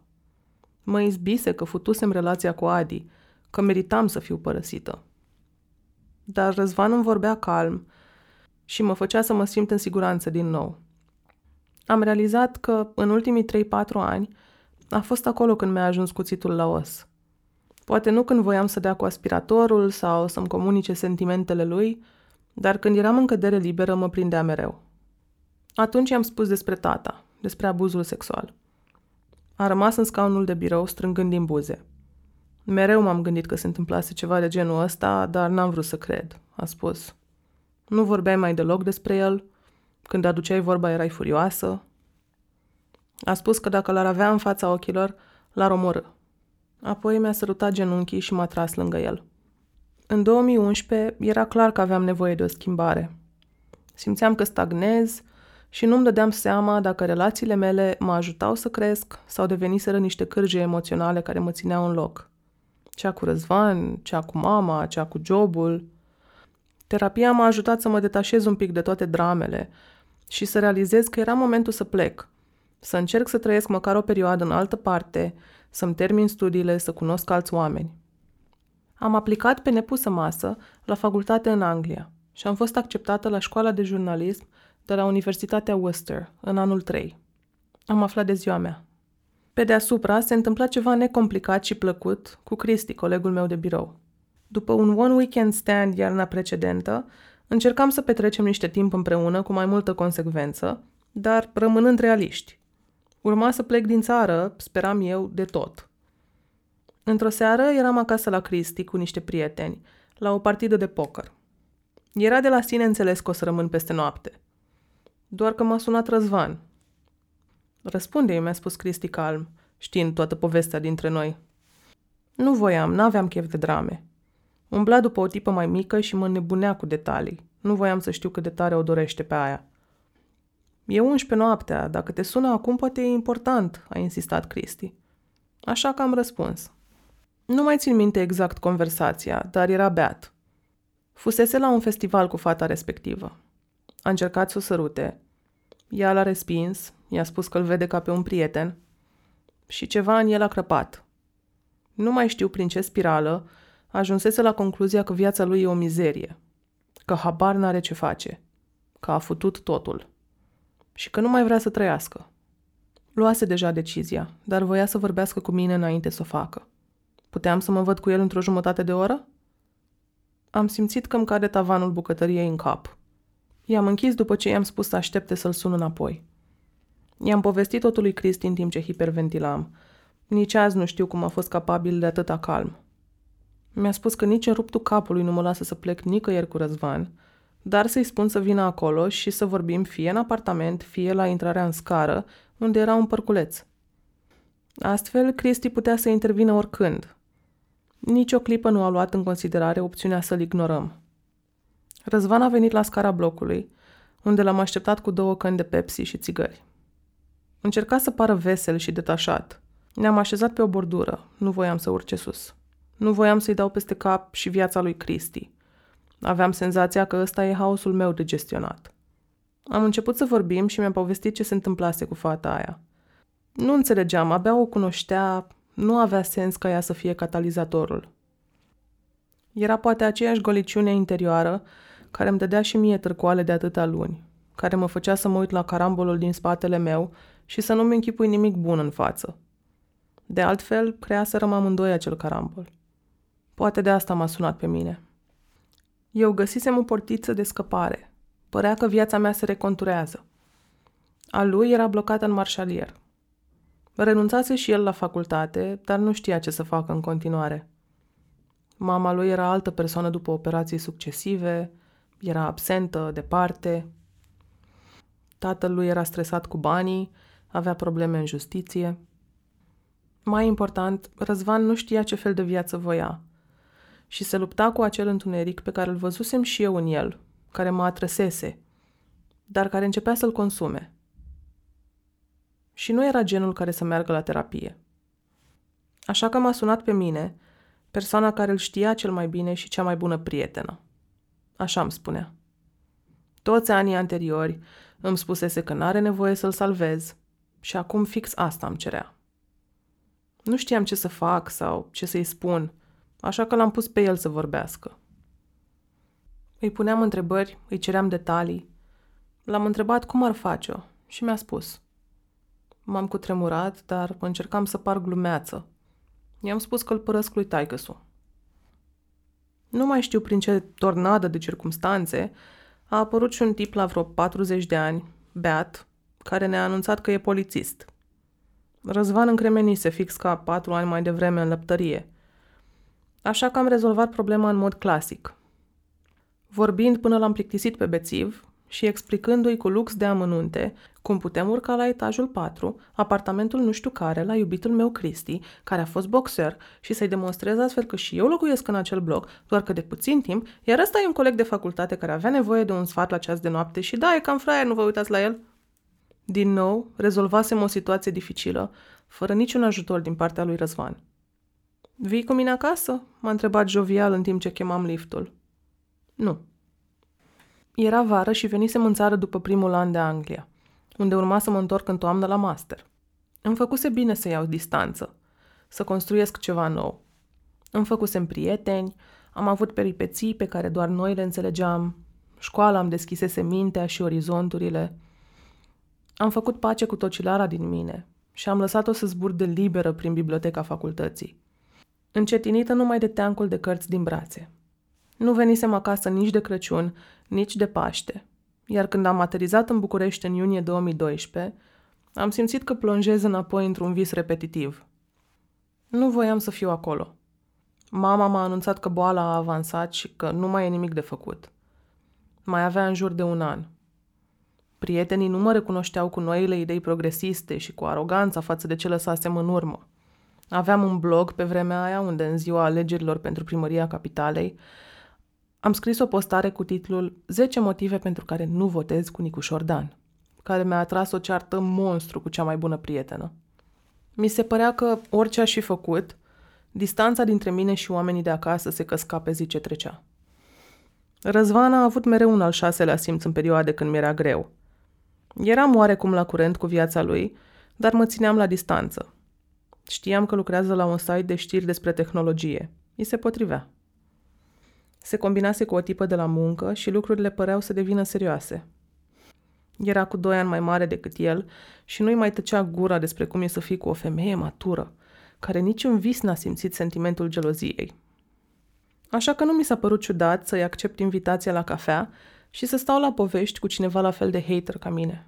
Nu a durat mult să ajungem din nou în același pat, dar circumstanțele exacte îmi scapă. Am o amintire cu noi doi în patul meu, într-o dimineață, sau poate era prânz, și telefonul lui sunând. Era iubita. Clar mă blocasem într-un vis repetitiv. S-a dus în bucătărie să-i răspundă și îi vorbea miros, îi spunea iubire. Nu eram neapărat rănită, ci confuză. Avea o abilitate unică de a compartimentaliza, de a trece dintr-un rol în altul fără să clipească. Credea tot ce făcea. Îmi spunea că e îndrăgostit de ea, că vede treaba dintre ei ca o relație de lungă durată. Eu râdeam și îl întrebam ce tot caută cu mine atunci. Adică o iubești, dar o minți. Și apropo, În mod oficial, ți-ai înșelat toate iubitele din viața asta. Ești un serial cheater, îi explicam cu superioritate. Nu e adevărat, răspundea serios. Am înșelat doar cu tine. Greșit, m-ai înșelat și pe mine. Și tu pe mine. Nu câștigă nimeni. Ceva din cât de pe față devenise relația noastră îi dăduse o nouă energie. Era clar, amândoi eram fucked up și capabili de niște mizerii de care anterior nu ne-am fi crezut în stare. Dar, cum zicea el, nimeni nu ne cunoștea mai bine. Cel puțin așa credeam. Mă gândeam că ar fi minunat să putem păstra o relație bazată pe prietenie și afinități, iar când vin în țară să ne mai combinăm. Dar, într-o noapte, o nebuloasă de entuziasm, orgasm și alcool l-a făcut să-mi spună că mă iubește și parcă mi-a spart balonul cu un ac. Nu pot să spun exact de ce m-a zdruncinat atât de tare declarația asta, probabil pentru că părea aruncată la nimereală. Nu se gândea de zece mii de ori înainte să deschidă gura, ca mine. Îi venea atât de ușor să spună lucruri care pentru mine aveau greutate. Mi-am amintit că e egoist, că totul trebuie să se petreacă după programul lui. Că abia îmi împuiase capul despre cât de mult își iubește prietena. Și nu era Răzvan vreun adept al poliamoriei, se considera monogam. Cred că i-am spus în perioada aia, sau cel puțin am gândit, că el nu se poate uita în oglindă. Eu măcar îmi asum că sunt amantă, că mă piș pe sentimentele celelalte, că atâta pot și atâta mă duce capul, că toate ideile progresiste și bruma de terapie pe care am făcut-o până la douăzeci și patru de ani nu mă conduc la un comportament echilibrat, că am atâtea traume încât nici nu știu unde o să ajung și cât de tare o să-mi fut viața. Dar el pretindea că știe ce vrea. Am luat distanță pe măsură ce se apropia toamna. Apoi, în drum spre aeroport, când plecam la master, m-a sunat. Ce faci? Aștept să mă întâlnesc cu un prieten și mă plictiseam, așa că am zis să te sun. Entertain me. Mi-a spus cu o seninătate care mi-a provocat un vertij de furie. Eram conversația lui de umplutură? Nu cred că i-am spus atunci tot ce-mi trecea prin cap și n-am luat nicio secundă în considerare posibilitatea că inventase un pretext penibil ca să vorbim înainte să plec din țară, pentru că asta nu se încadra în cum ajunsesem să văd eu relația. Eram convinsă că am de-a face cu un manipulator și un cinic. Am ajuns la Londra, unde m-am instalat în noul meu apartament din apropiere de Notting Hill, într-o casă prost izolată, cu un geam care nu se închidea de tot. Acolo mi-am lăsat entuziasmul pentru experiențe noi și furia față de Răzvan să crească ca niște burieni.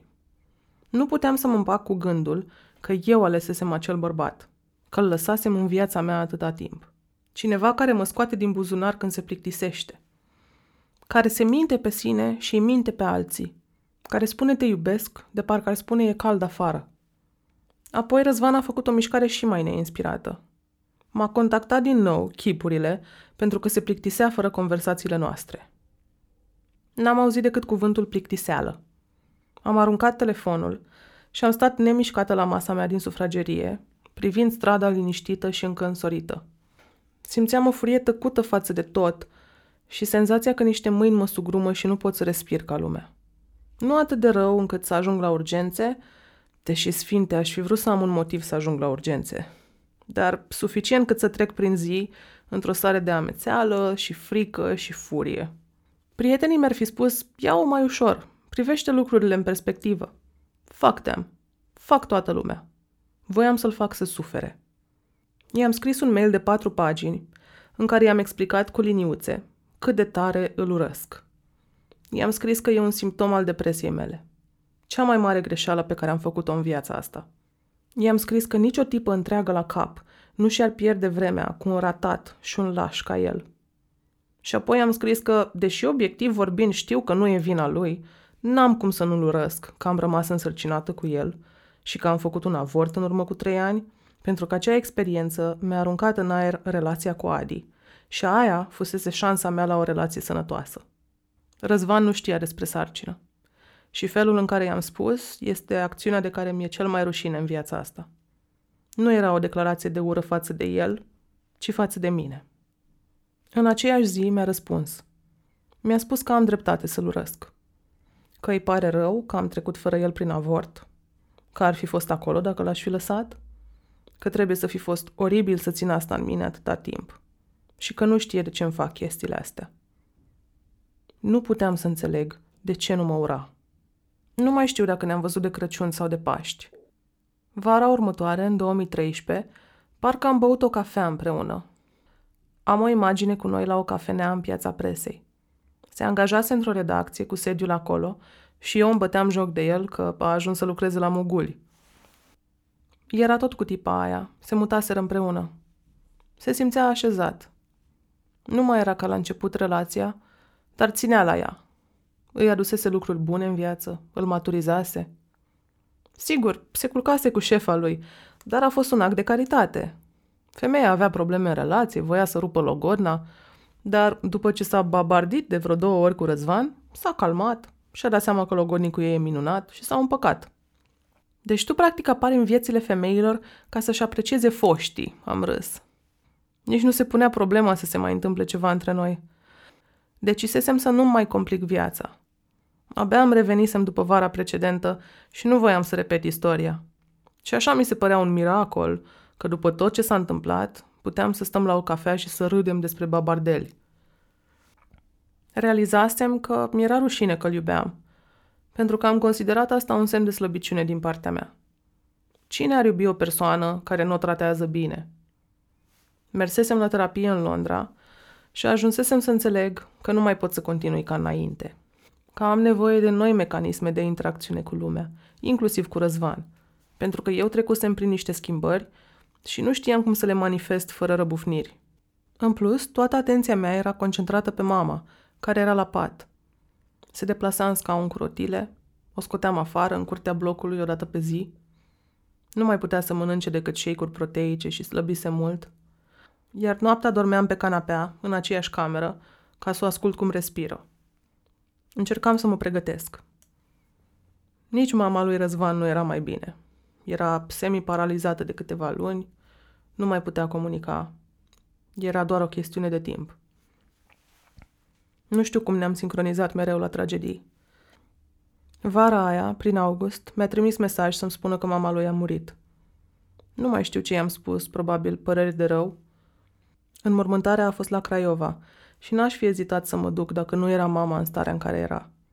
Plus că nu știu cum mi-aș fi justificat prezența față de iubita lui. Două luni mai târziu, stăteam în fund pe holul blocului, plângând cu sughițuri, și îl anunțam că a murit și mama mea. În seara aia, fără să-i cer nimic, a venit la priveghi cu un buchet mare de crizanteme și m-a luat în brațe. Am petrecut în următoarele luni nopți întregi vorbind cu el despre viață și moarte. Doar vorbind, pe net. L-am întrebat cum putea să fie atât de funcțional după ce a murit mama lui. Eu eram praf, făceam numai tâmpenii. Mi-a spus că nu mai putuse să aibă o conversație normală cu ea de un an. Am pierdut-o de mult, nu acum. Curând am revenit în țară și am fi putut relua foarte ușor legătura, dar mă obosea cum mă trăgea în viața lui chiar și când eram praf, când aveam nevoie de spațiu. Devenise omniprezent după ce muriseră mamele noastre. Îmi povestea despre despărțirea de iubita lui, care ar fi încercat să-l șantajeze cu o sarcină. I-am spus că ori și le alege pe toate nebune, ori în continuare nu e în stare să-și asume nimic. Pe treizeci și unu octombrie două mii cincisprezece, m-am trezit cu mesaje de la prieteni care mă întrebau dacă sunt ok. Arsese Colectiv. Am pus mâna pe telefon și m-am gândit dacă să-i scriu. Mi-a trecut prin cap razant că nu voiam să dau eu primul semn de viață. Nu mai vorbiserăm de câteva luni. În același timp, dacă i s-ar fi întâmplat ceva în incendiul ăla și eu nu-l sunam din cauza orgoliului, nu știu cum aș fi trăit cu mine. Așa că i-am scris și mi-a răspuns imediat. Era ok, nu fusese acolo. Era furios, ca toată lumea. Mi-a spus că și el voia să mă sune pentru că incendiul a dus cu gândul la o noapte în care eram împreună. Nu mai știam la ce se referea, dar mi-a amintit că, în urmă cu câțiva ani, am ieșit în B cincizeci și doi, pe vremea când clubul era într-un subsol lângă Cișmigiu. Era o noapte aglomerată și cineva a aruncat cu gaze lacrimogene. S-a creat o busculadă pe scara în spirală care ducea la ieșire. Lumea s-a panicat.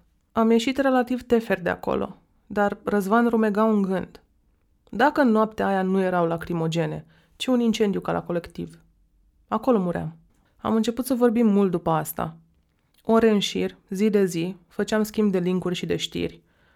vești despre cunoscuți sau despre victime, discuții filozofice despre cum țara asta e o bombă cu ceas. El lucra atunci la site-ul unui cotidian, în tura de noapte, așa că devenise sursa mea primară de știri nocturne. Încet, încet, am trecut și la alte subiecte. Noi, viețile noastre, faptul că vrem să ne vedem, că ne e dor unul de celălalt.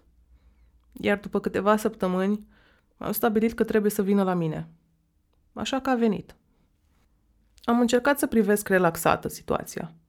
Cu resemnare. Asta e, am ajuns iar în același pat. Are o iubită nouă pe care o înșală cu mine. Măcar suntem consecvenți. Nici nu mi-era clar dacă mai aveam sentimente pentru el sau erau niște reziduri care se activau când vorbeam. Speram doar să evităm dramele. Dar a fost suficient să se strecoare un moment de ambiguitate în comunicarea noastră.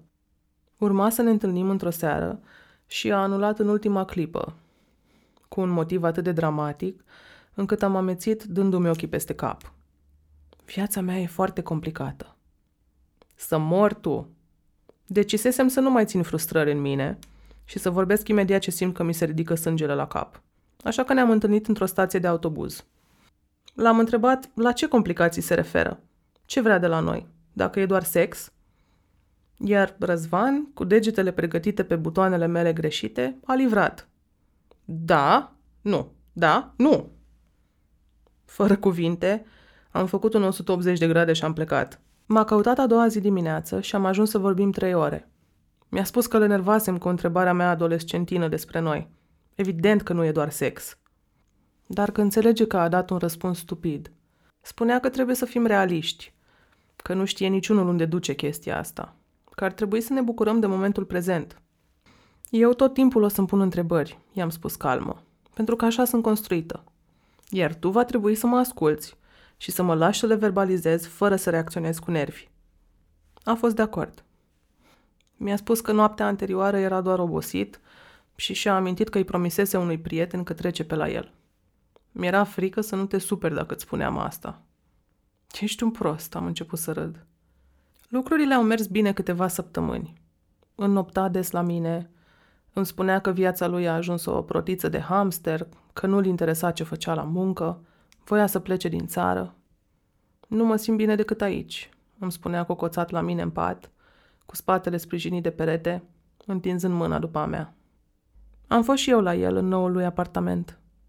Dimineața mi-a gătit mic dejun englezesc. Spunea că ar vrea să mergem undeva un weekend, poate după sărbătorile de iarnă. Iar când venea vorba despre iubită, zicea că ar trebui să-i spun fosta. N-am întrebat de ce, cum, când. N-am întrebat cum ar trebui să-mi spun mie. Speram că dacă nu agit apele și mă concentrez pe fapte, nu pe cuvinte, lucrurile or să meargă în direcția bună. Pe la Crăciun, fumam la mine în balcon și i-a scăpat că e din nou cu fata aia. Când l-am încolțit, a ripostat că e o relație stabilă și i-am spus că nu înțeleg cum se poate repoziționa continuu față de oamenii din viața lui, când îi convine, de obicei fără să se consulte cu ei. Mi se luase de felul în care invoca relații la ore fixe, când voia să mă pună la punct și să-mi amintească care e locul meu în viața lui. I-am zis că ăsta e momentul în care am putea să o terminăm dacă vrea altceva. Mi-a spus că gândesc prea mult și că, oricum, el nu crede în lucruri definite rigid, relații, sentimente. L-am întrebat cum rămâne cu onestitatea aia pe care o tot trâmbițează de câteva luni, cu încercarea de a fi mai sincer. Poate fata aia are dreptul să știe că el e super flexibil în definiții și că și-o trage cu mine, că îmi face micul dejun, că vrea să plecăm în vacanță. A bolborosit posomorât că a renunțat la ideea de onestitate. După Revelion, mi-a întârziat ciclul și am intrat în panică. Nu avuseserăm grijă. M-am înfuriat pe mine, pe el, mai ales pe el. Era un bărbat de douăzeci și șapte de ani. Ar fi fost a treia oară când i se întâmpla asta și nu era în stare să folosească un prezervativ. El, adeptul trăirii clipei, complica viețile tuturor femeilor cu care se încurca. El era numitorul comun, nu eu sau ele. A făcut greșeala să-mi scrie în momentul ăla despre cum a agățat o doctorandă de treizeci și cinci de ani pe Tinder. Nu știam că iese și cu alte tipe. Trebuia să întreb, trebuia să mă aștept. I-am trântit-o că mi-a întârziat și nu-mi stă minte la fetele de pe aplicații. Oh, fuck, a exclamat. O săptămână n-am mai auzit de el. Între timp, s-a dovedit că a fost alarmă falsă, dar am decis să nu o las așa și l-am întrebat cât intenționează să țină capul în nisip. Așa, și ce mi-ai spus? Ești însărcinată sau ce? Și te rog, nu mă lua de sus, mi-a răspuns rapid. Mă așteptam la lașitate, nu mă așteptam la reacția agresivă. I-am spus că nu înțeleg cât tupeu poate să aibă și să stea liniștit, că nu aveam nicio așteptare de la el. Că despre întrebarea lui, i-am urat să se lămurească singur la un moment dat.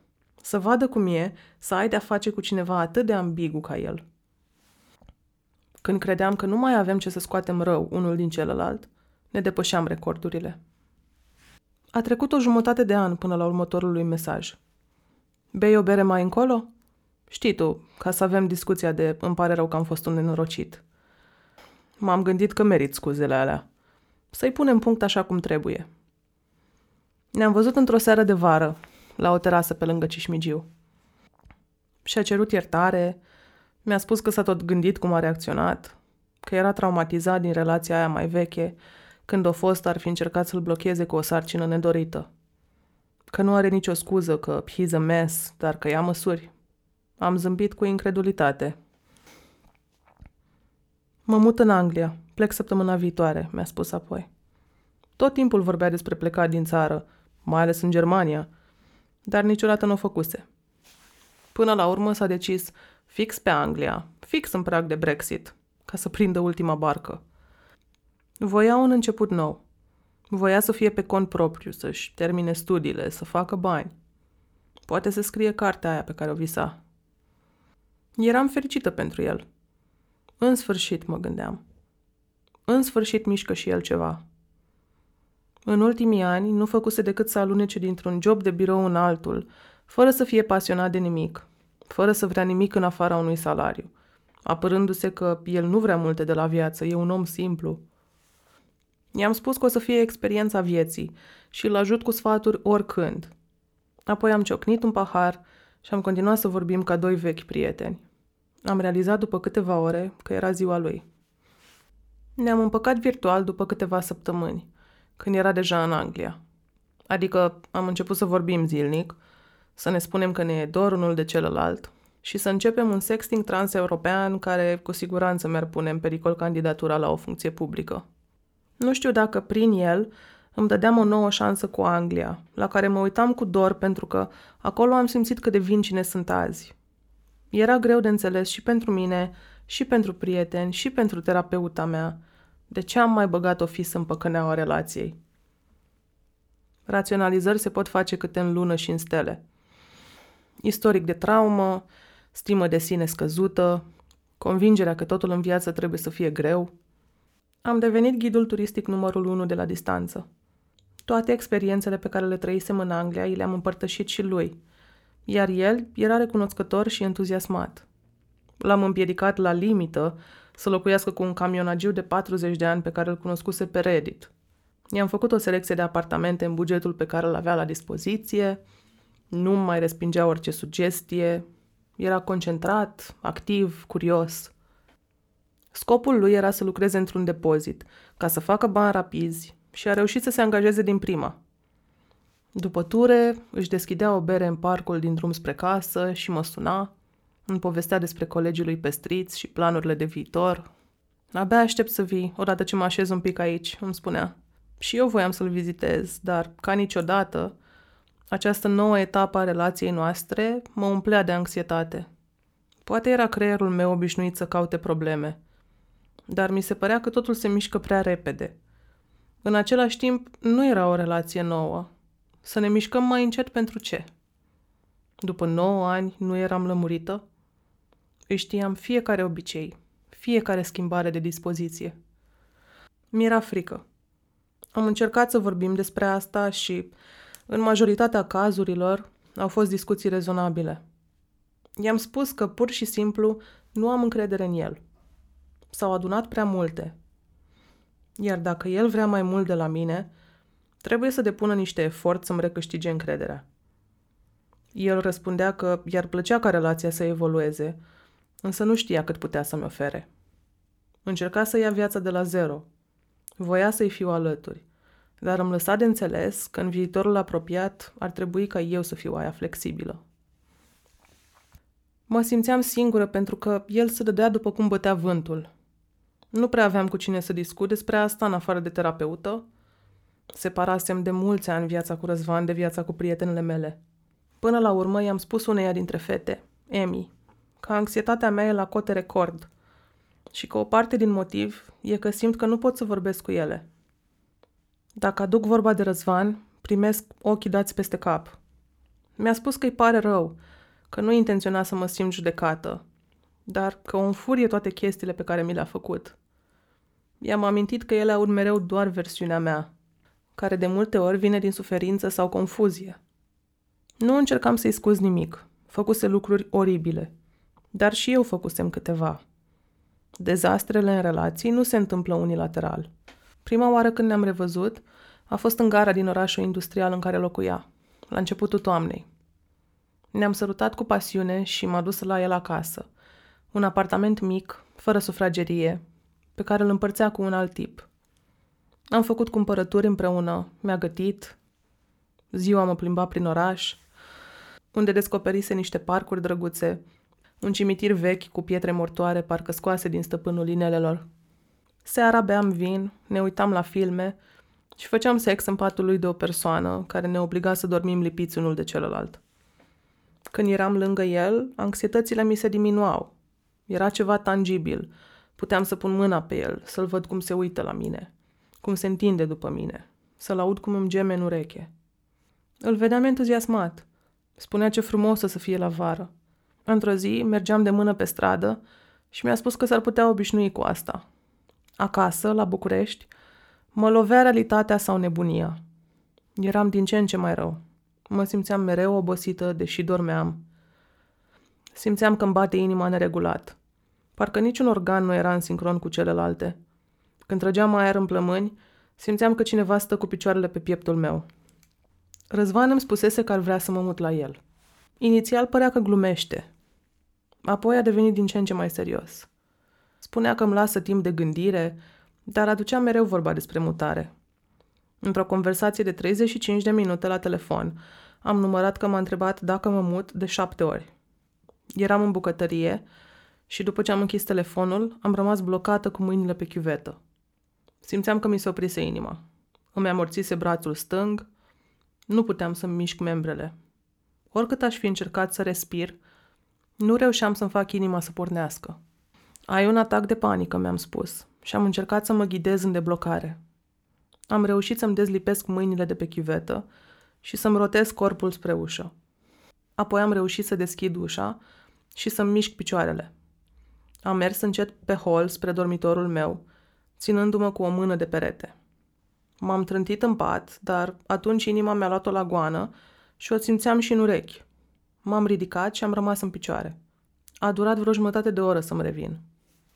Am vorbit cu el despre asta, nu i-am spus că am făcut un atac de panică monstru, doar că sunt foarte anxioasă și mi-a spus că a observat. Că de când facem planuri, mă simte speriată, că e îngrijorat. M-am simțit jignită. N-am nevoie de un frățior care să mă bată pe umăr, i-am spus. Mi-a răspuns că, unul la mână, ar fi bine să-i spun clar ce am nevoie de la el. Și doi la mână, probabil fix de un frățior îngrijorat aveam nevoie.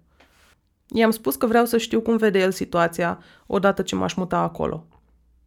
Care ar fi scenariul ideal? Mi-a răspuns că vede o relație exclusivă. Am locuit împreună și am încercat să construim o viață.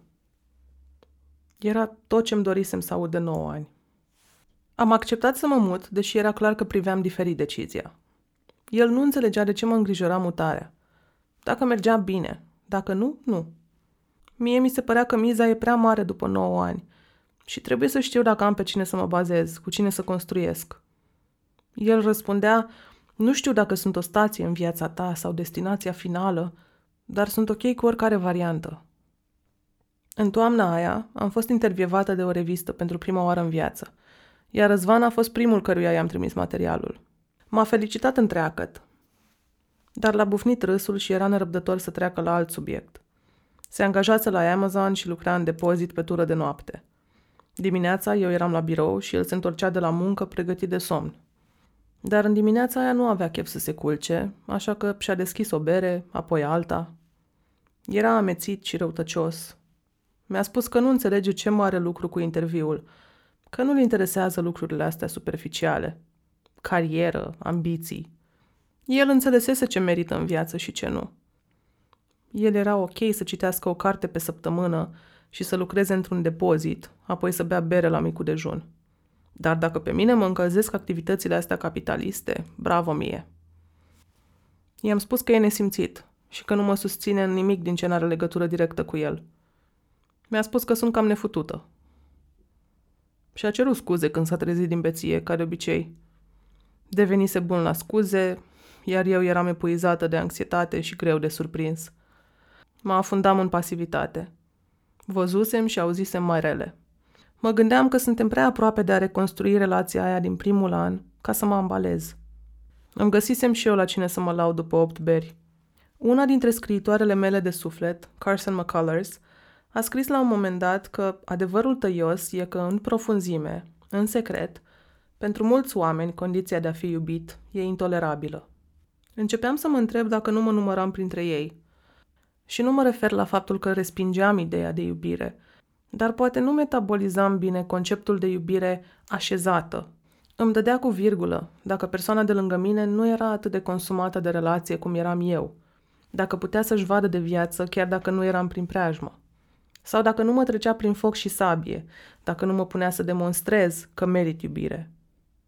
Știam rațional că nu e ok, dar nu înțelegeam la modul ăla profund de ce totuși nu s-ar putea. Nu s-ar putea să fiu eu o excepție? Pentru mine, iubirea era ceva tare încurcat. Dacă nu avea potențialul să distrugă, degeaba.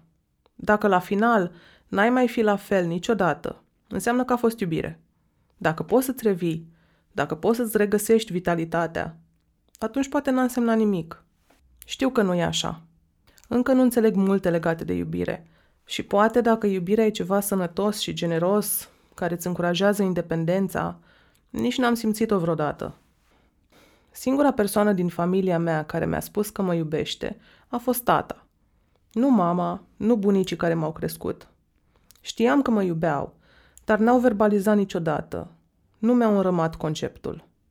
Dacă mi-am definit prima oară conceptul de iubire prin tata și comportamentul lui abuziv, la ce să ne așteptăm de la mine? Iubirea lui a fost sufocantă, egoistă și distrugătoare. Apoi mă uitam la Răzvan, la berile de dimineață, la ieșirile agresive, la cum nu mă lăsa nici să plec, nici să stau liniștită. Și mă întrebam dacă am ajuns ca tata sau cu tata. În perioada aia, citeam o carte de Toni Morrison, Sola. La un moment dat, două femei care au fost prietene până când una dintre ele se culcă cu soțul celelalte, au o conversație.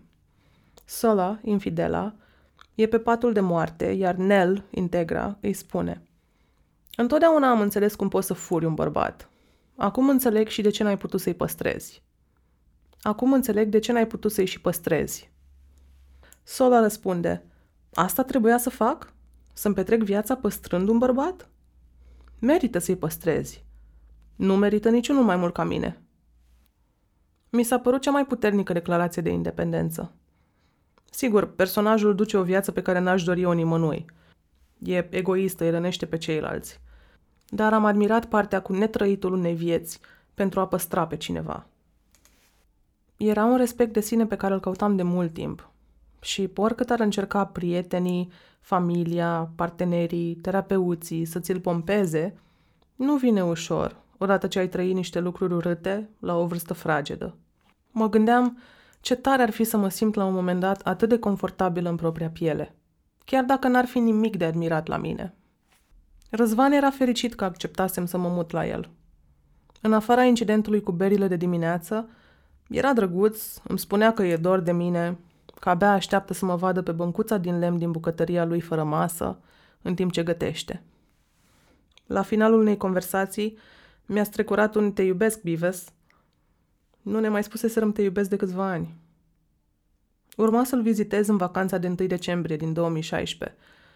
apoi să petrecem sărbătorile acolo cu tatăl lui. Înainte de plecare am avut un coșmar. Mă trezeam în camera mea, dimineața de vreme, când afară era întuneric. Mă uitam la ceas și mă gândeam că era timpul să mă pregătesc pentru birou, dar mi se părea ciudat că e liniște. De ce nu s-a trezit mama? Am pășit încet spre bucătărie, dar pe hol am observat că nu mergeau întrerupătoarele. Am intrat în bucătărie și mama era acolo, la masă, cu niște lumânări aprinse. Dar mama arăta ca mine. Era ca și când mă întâlneam cu mine însămi. Am întrebat-o dacă e ok, iar ea, eu, șovăia. Mi-a spus că nu e prea ok, moment în care am luat o razna. Am început să plâng isteric, de parcă retrăiam momentele în care aflam vești proaste despre sănătatea ei. Cumva mi-am dat seama că era un vis și m-am forțat să mă trezesc. Câteva secunde mai târziu, m-am trezit în patul meu, ușurată. Afară era tot întuneric. Ceasul arăta aceeași oră de trezire. Și iar m-am întrebat, de ce nu s-a trezit mama? Am ieșit din cameră, întrerupătoarele nu mergeau. Mi-am dat seama că sunt tot în vis. Am intrat terifiată în bucătărie, unde era mama, de data asta arătând ca ea, pe întuneric. Am luminat-o cu lanterna telefonului. Plânsese. N-am apucat să-i spun decât, nu ești ok, nu? Pentru că m-am trezit. Primul gând care mi-a venit în cap a fost, pe ea am pierdut-o deja. Am ajuns în Anglia în aceeași zi, pe seară, când Răzvan se pregătea să plece la muncă. Mi-a spus de îndată ce am intrat pe ușă că își cere scuze pentru dezordinea din cameră, dar a fost super ocupat. Când am intrat acolo, am crezut că leșin. Erau haine murdare aruncate pe jos, doze goale de bere, farfurii cu resturi de mâncare uscată, rotocoale de praf, ambalaje de mâncare, haine abia scoase din mașina de spălat și aruncate peste mizeria aia, așa că se murdăriseră din nou. Iar pe placa laterală a biroului părea că cursese foarte mult sos roșu, la un moment dat. Se uscase între timp. A zis că n-a avut când să facă curat, că muncește foarte mult și și-a dat peste cap bioritmul, ceea ce puteam să înțeleg. Dar era șocant peisajul, orice bioritm mai avea. Mi-au venit în cap flashback-uri de când mai traversa el perioade întunecate și se înconjura de dezordine și de gunoaie. Mereu cercul ăsta vicios. Nu i-am reproșat nimic. L-am lăsat să plece și m-am apucat să fac curat, deși îmi spusese să nu fac asta. Dimineața, când s-a întors, și-a deschis o bere la micul dejun. Am încercat să-l tentez cu ceai, dar n-a fost chip.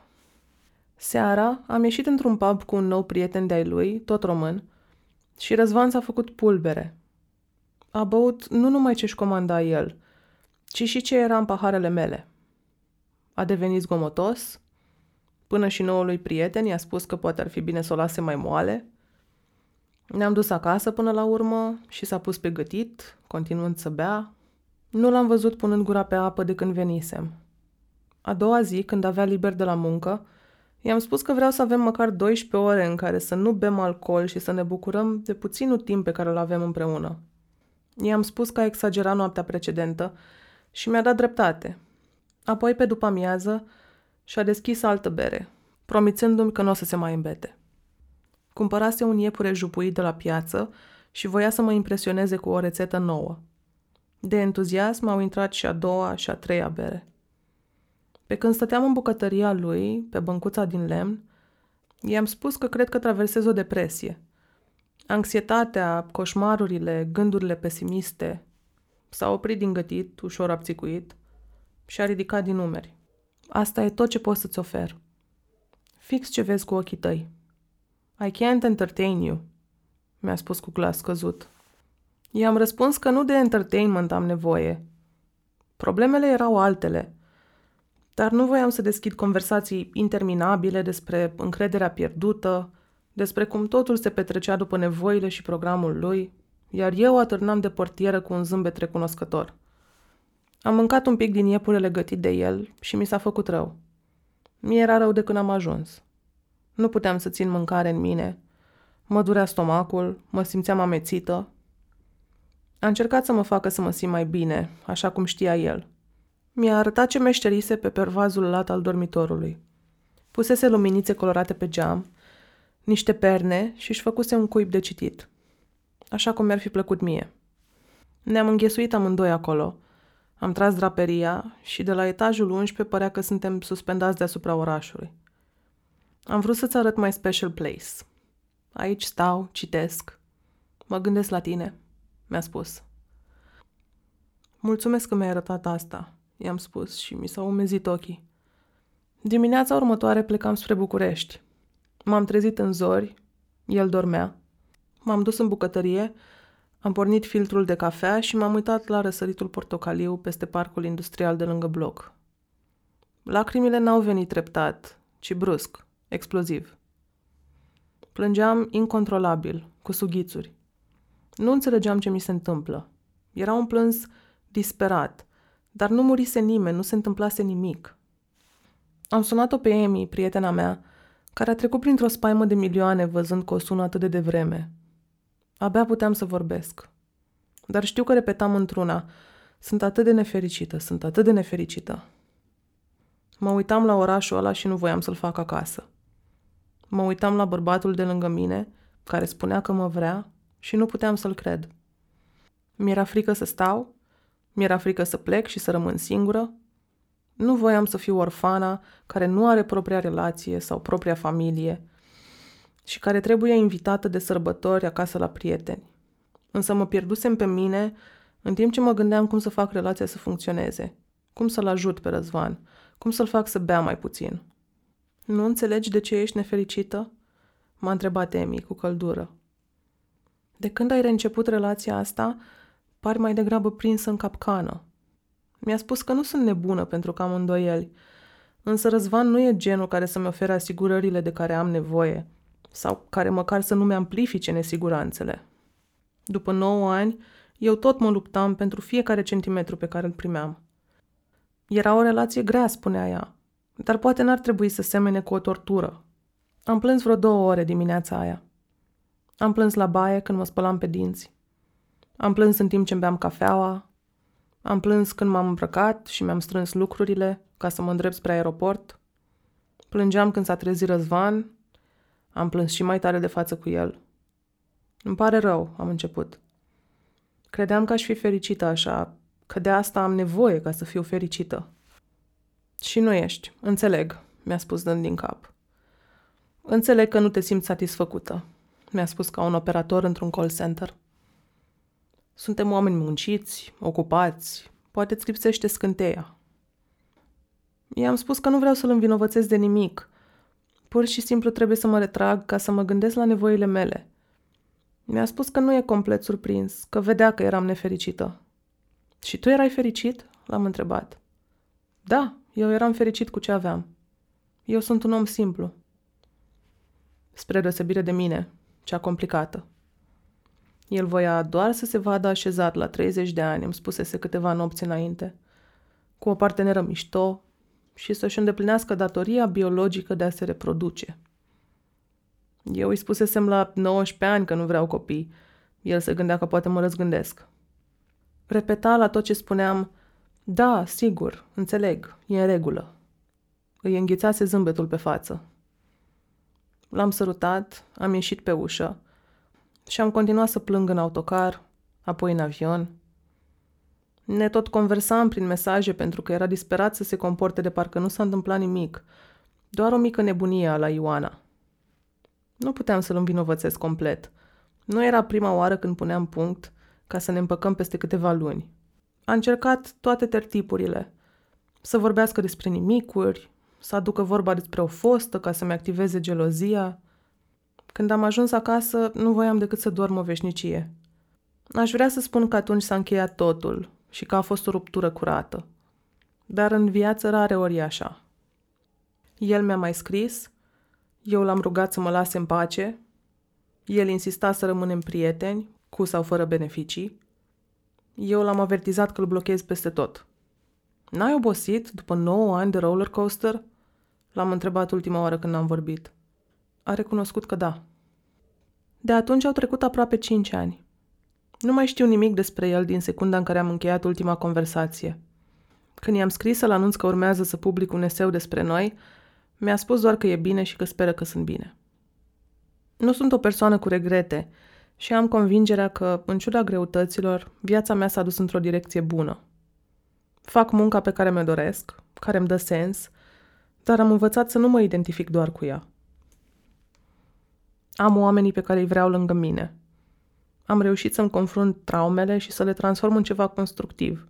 Un eseu, o piesă de teatru. Încheierea relației cu Răzvan a fost un eveniment din care au rezultat lucruri pozitive.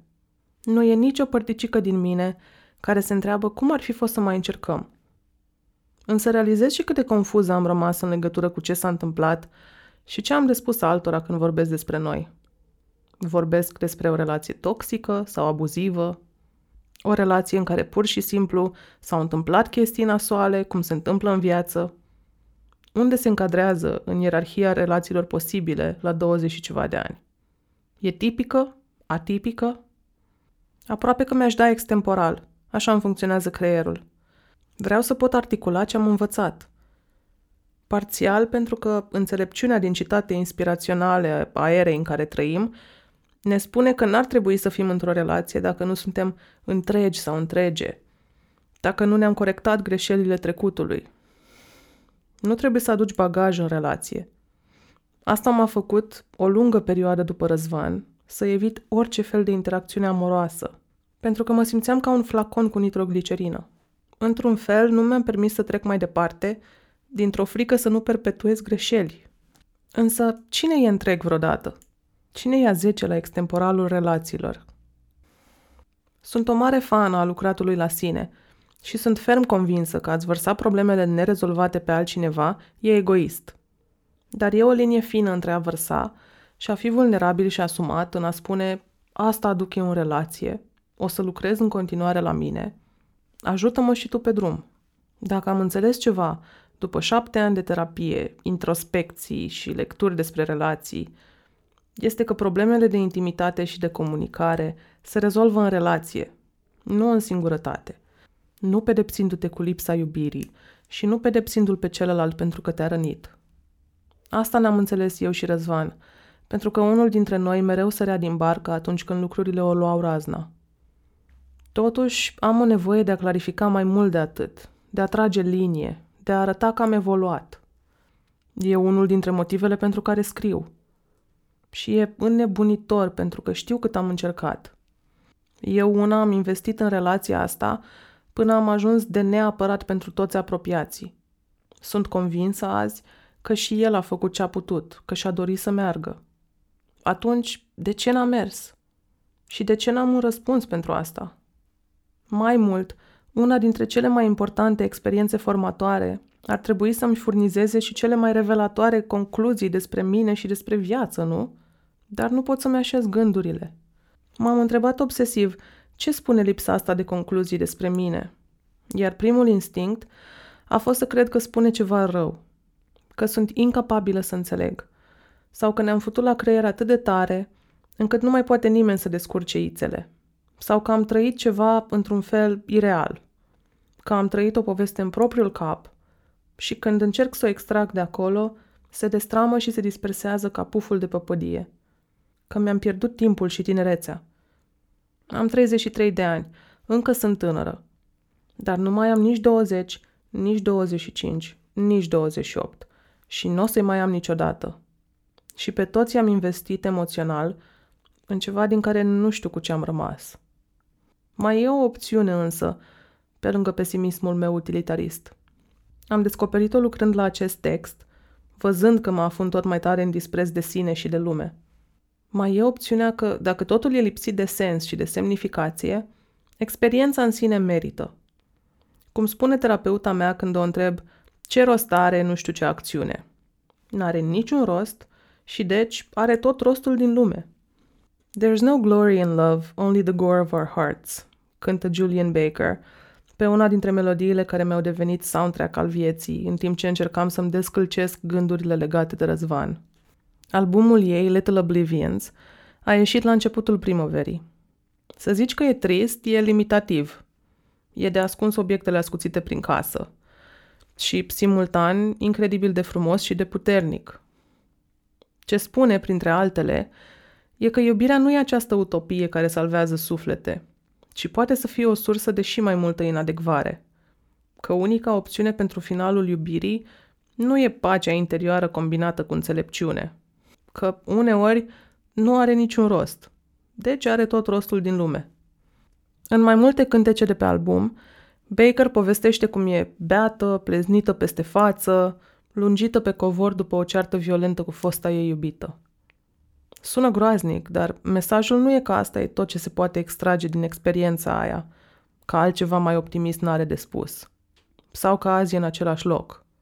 Însă misiunea albumului nu e să prezinte soluții și concluzii, ci să fie o documentare în timp real a unui proces de învățare, o catalogare a unor schimbări de perspectivă și a durerii care vine cu acestea, cum explică elocvent într-un interviu. Nu e o idee apetisantă pentru mine.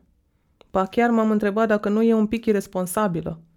Cânți despre violență, adicție și ideații suicidare, fără să dai o cheie de interpretare pozitivă nicăieri pe nicio melodie? Fără să-mi zici, acum sunt ok și mă gestionez mult mai bine. Dar am realizat trecând peste fricile mele apocaliptice că ceea ce spune Baker nu e că viața e o mizerie, ci că inclusiv experiențele cele mai confuze, umilitoare și insuficient procesate merită spațiu să fie exprimate, pentru că au o valoare umană și artistică. I try to express, I can't understand, I beat at the keys, I bloody my hands, cântă Baker aproape fără pauze pe finalul melodiei Relative Fiction. Versurile astea cuprind cel mai bine ideea albumului despre micile și marile ficțiuni care ne ușurează existențele, poate mai ales iubirea și viziunea romanțată pe care o avem mulți despre ea. Dar să trăiești blocată în acele ficțiuni înseamnă să ratezi felul în care te marchează cu adevărat experiențele prin care treci. Să tragi o concluzie prematură sau confortabilă înseamnă că situația aia o să-ți dea un șut peste ceva timp, când castelul de cărți se va prăbuși inevitabil. Înainte de Little Oblivions, Baker a scris în două mii șaptesprezece un album despre izbăvire, despre cum a învins adicția și cum a făcut pace cu îndoierile sale legate de credință. În două mii nouăsprezece, revista G Q a prezentat-o alături de Steven Tyler de la Aerosmith și de alți grei ai muzicii, drept unul dintre rockstarurile care nu mai au nevoie de droguri sau alcool ca să fie creativi. Un model. Până să iasă revista pe piață, Baker alunecase înapoi pe panta adicției. A spus într-un interviu că atunci când a citit articolul din G Q, s-a simțit strivită de rușine și de sindromul impostorului. Dar, până la urmă, realizarea că orice concluzie optimistă în arta ei e o sentință prematură a fost eliberatoare. I-a permis să scrie un album greu și apăsător, alarmant pe alocuri, care te încurajează să accepti că ce auzi nu e tot și că n-ai cum să știi tot. I'm finished being good. Now I can finally be okay, and not the way I thought I should, insistă Baker, pledând pentru demitizarea unor experiențe ca iubirea sau vindecarea, pe cât de frumoase, pe atât de destabilizante. Asta nu înseamnă o renunțare la viață, la experiențe sau iubiri noi. Din contră, e un fel de acceptare, nu resemnare, încă nouă pentru mine.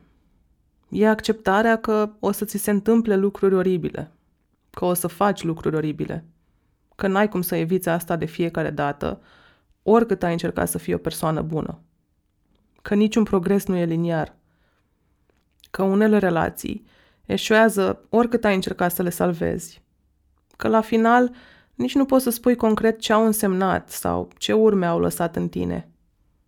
E dificil de interiorizat. Uneori simt că am avut suficientă durere în viața mea și nu încape și mai multă. Trebuie să se tragă linie undeva. Trebuie să capăt un control mai bun asupra experiențelor mele. Să înțeleg mai multe, să învăț cum să evit probleme. Dar acei nouă ani de suișuri și coborâșuri mi-au arătat că așa ceva e o iluzie. Răzvan nu avea dreptate. Nu se așează totul, cel puțin nu în felul în care își imagina el. Nu știu dacă fundația ține, dacă e suficientă pentru mine, dacă gândul ăsta e tot o mică ficțiune, dacă avem cum să trăim cu totul în afara lor. Pare deocamdată ceva cu care pot să învăț să coexist. Mai răbdătoare față de înțelepciunea care întârzie, concluziile care mă ocolesc și iubirea care n-a rezistat.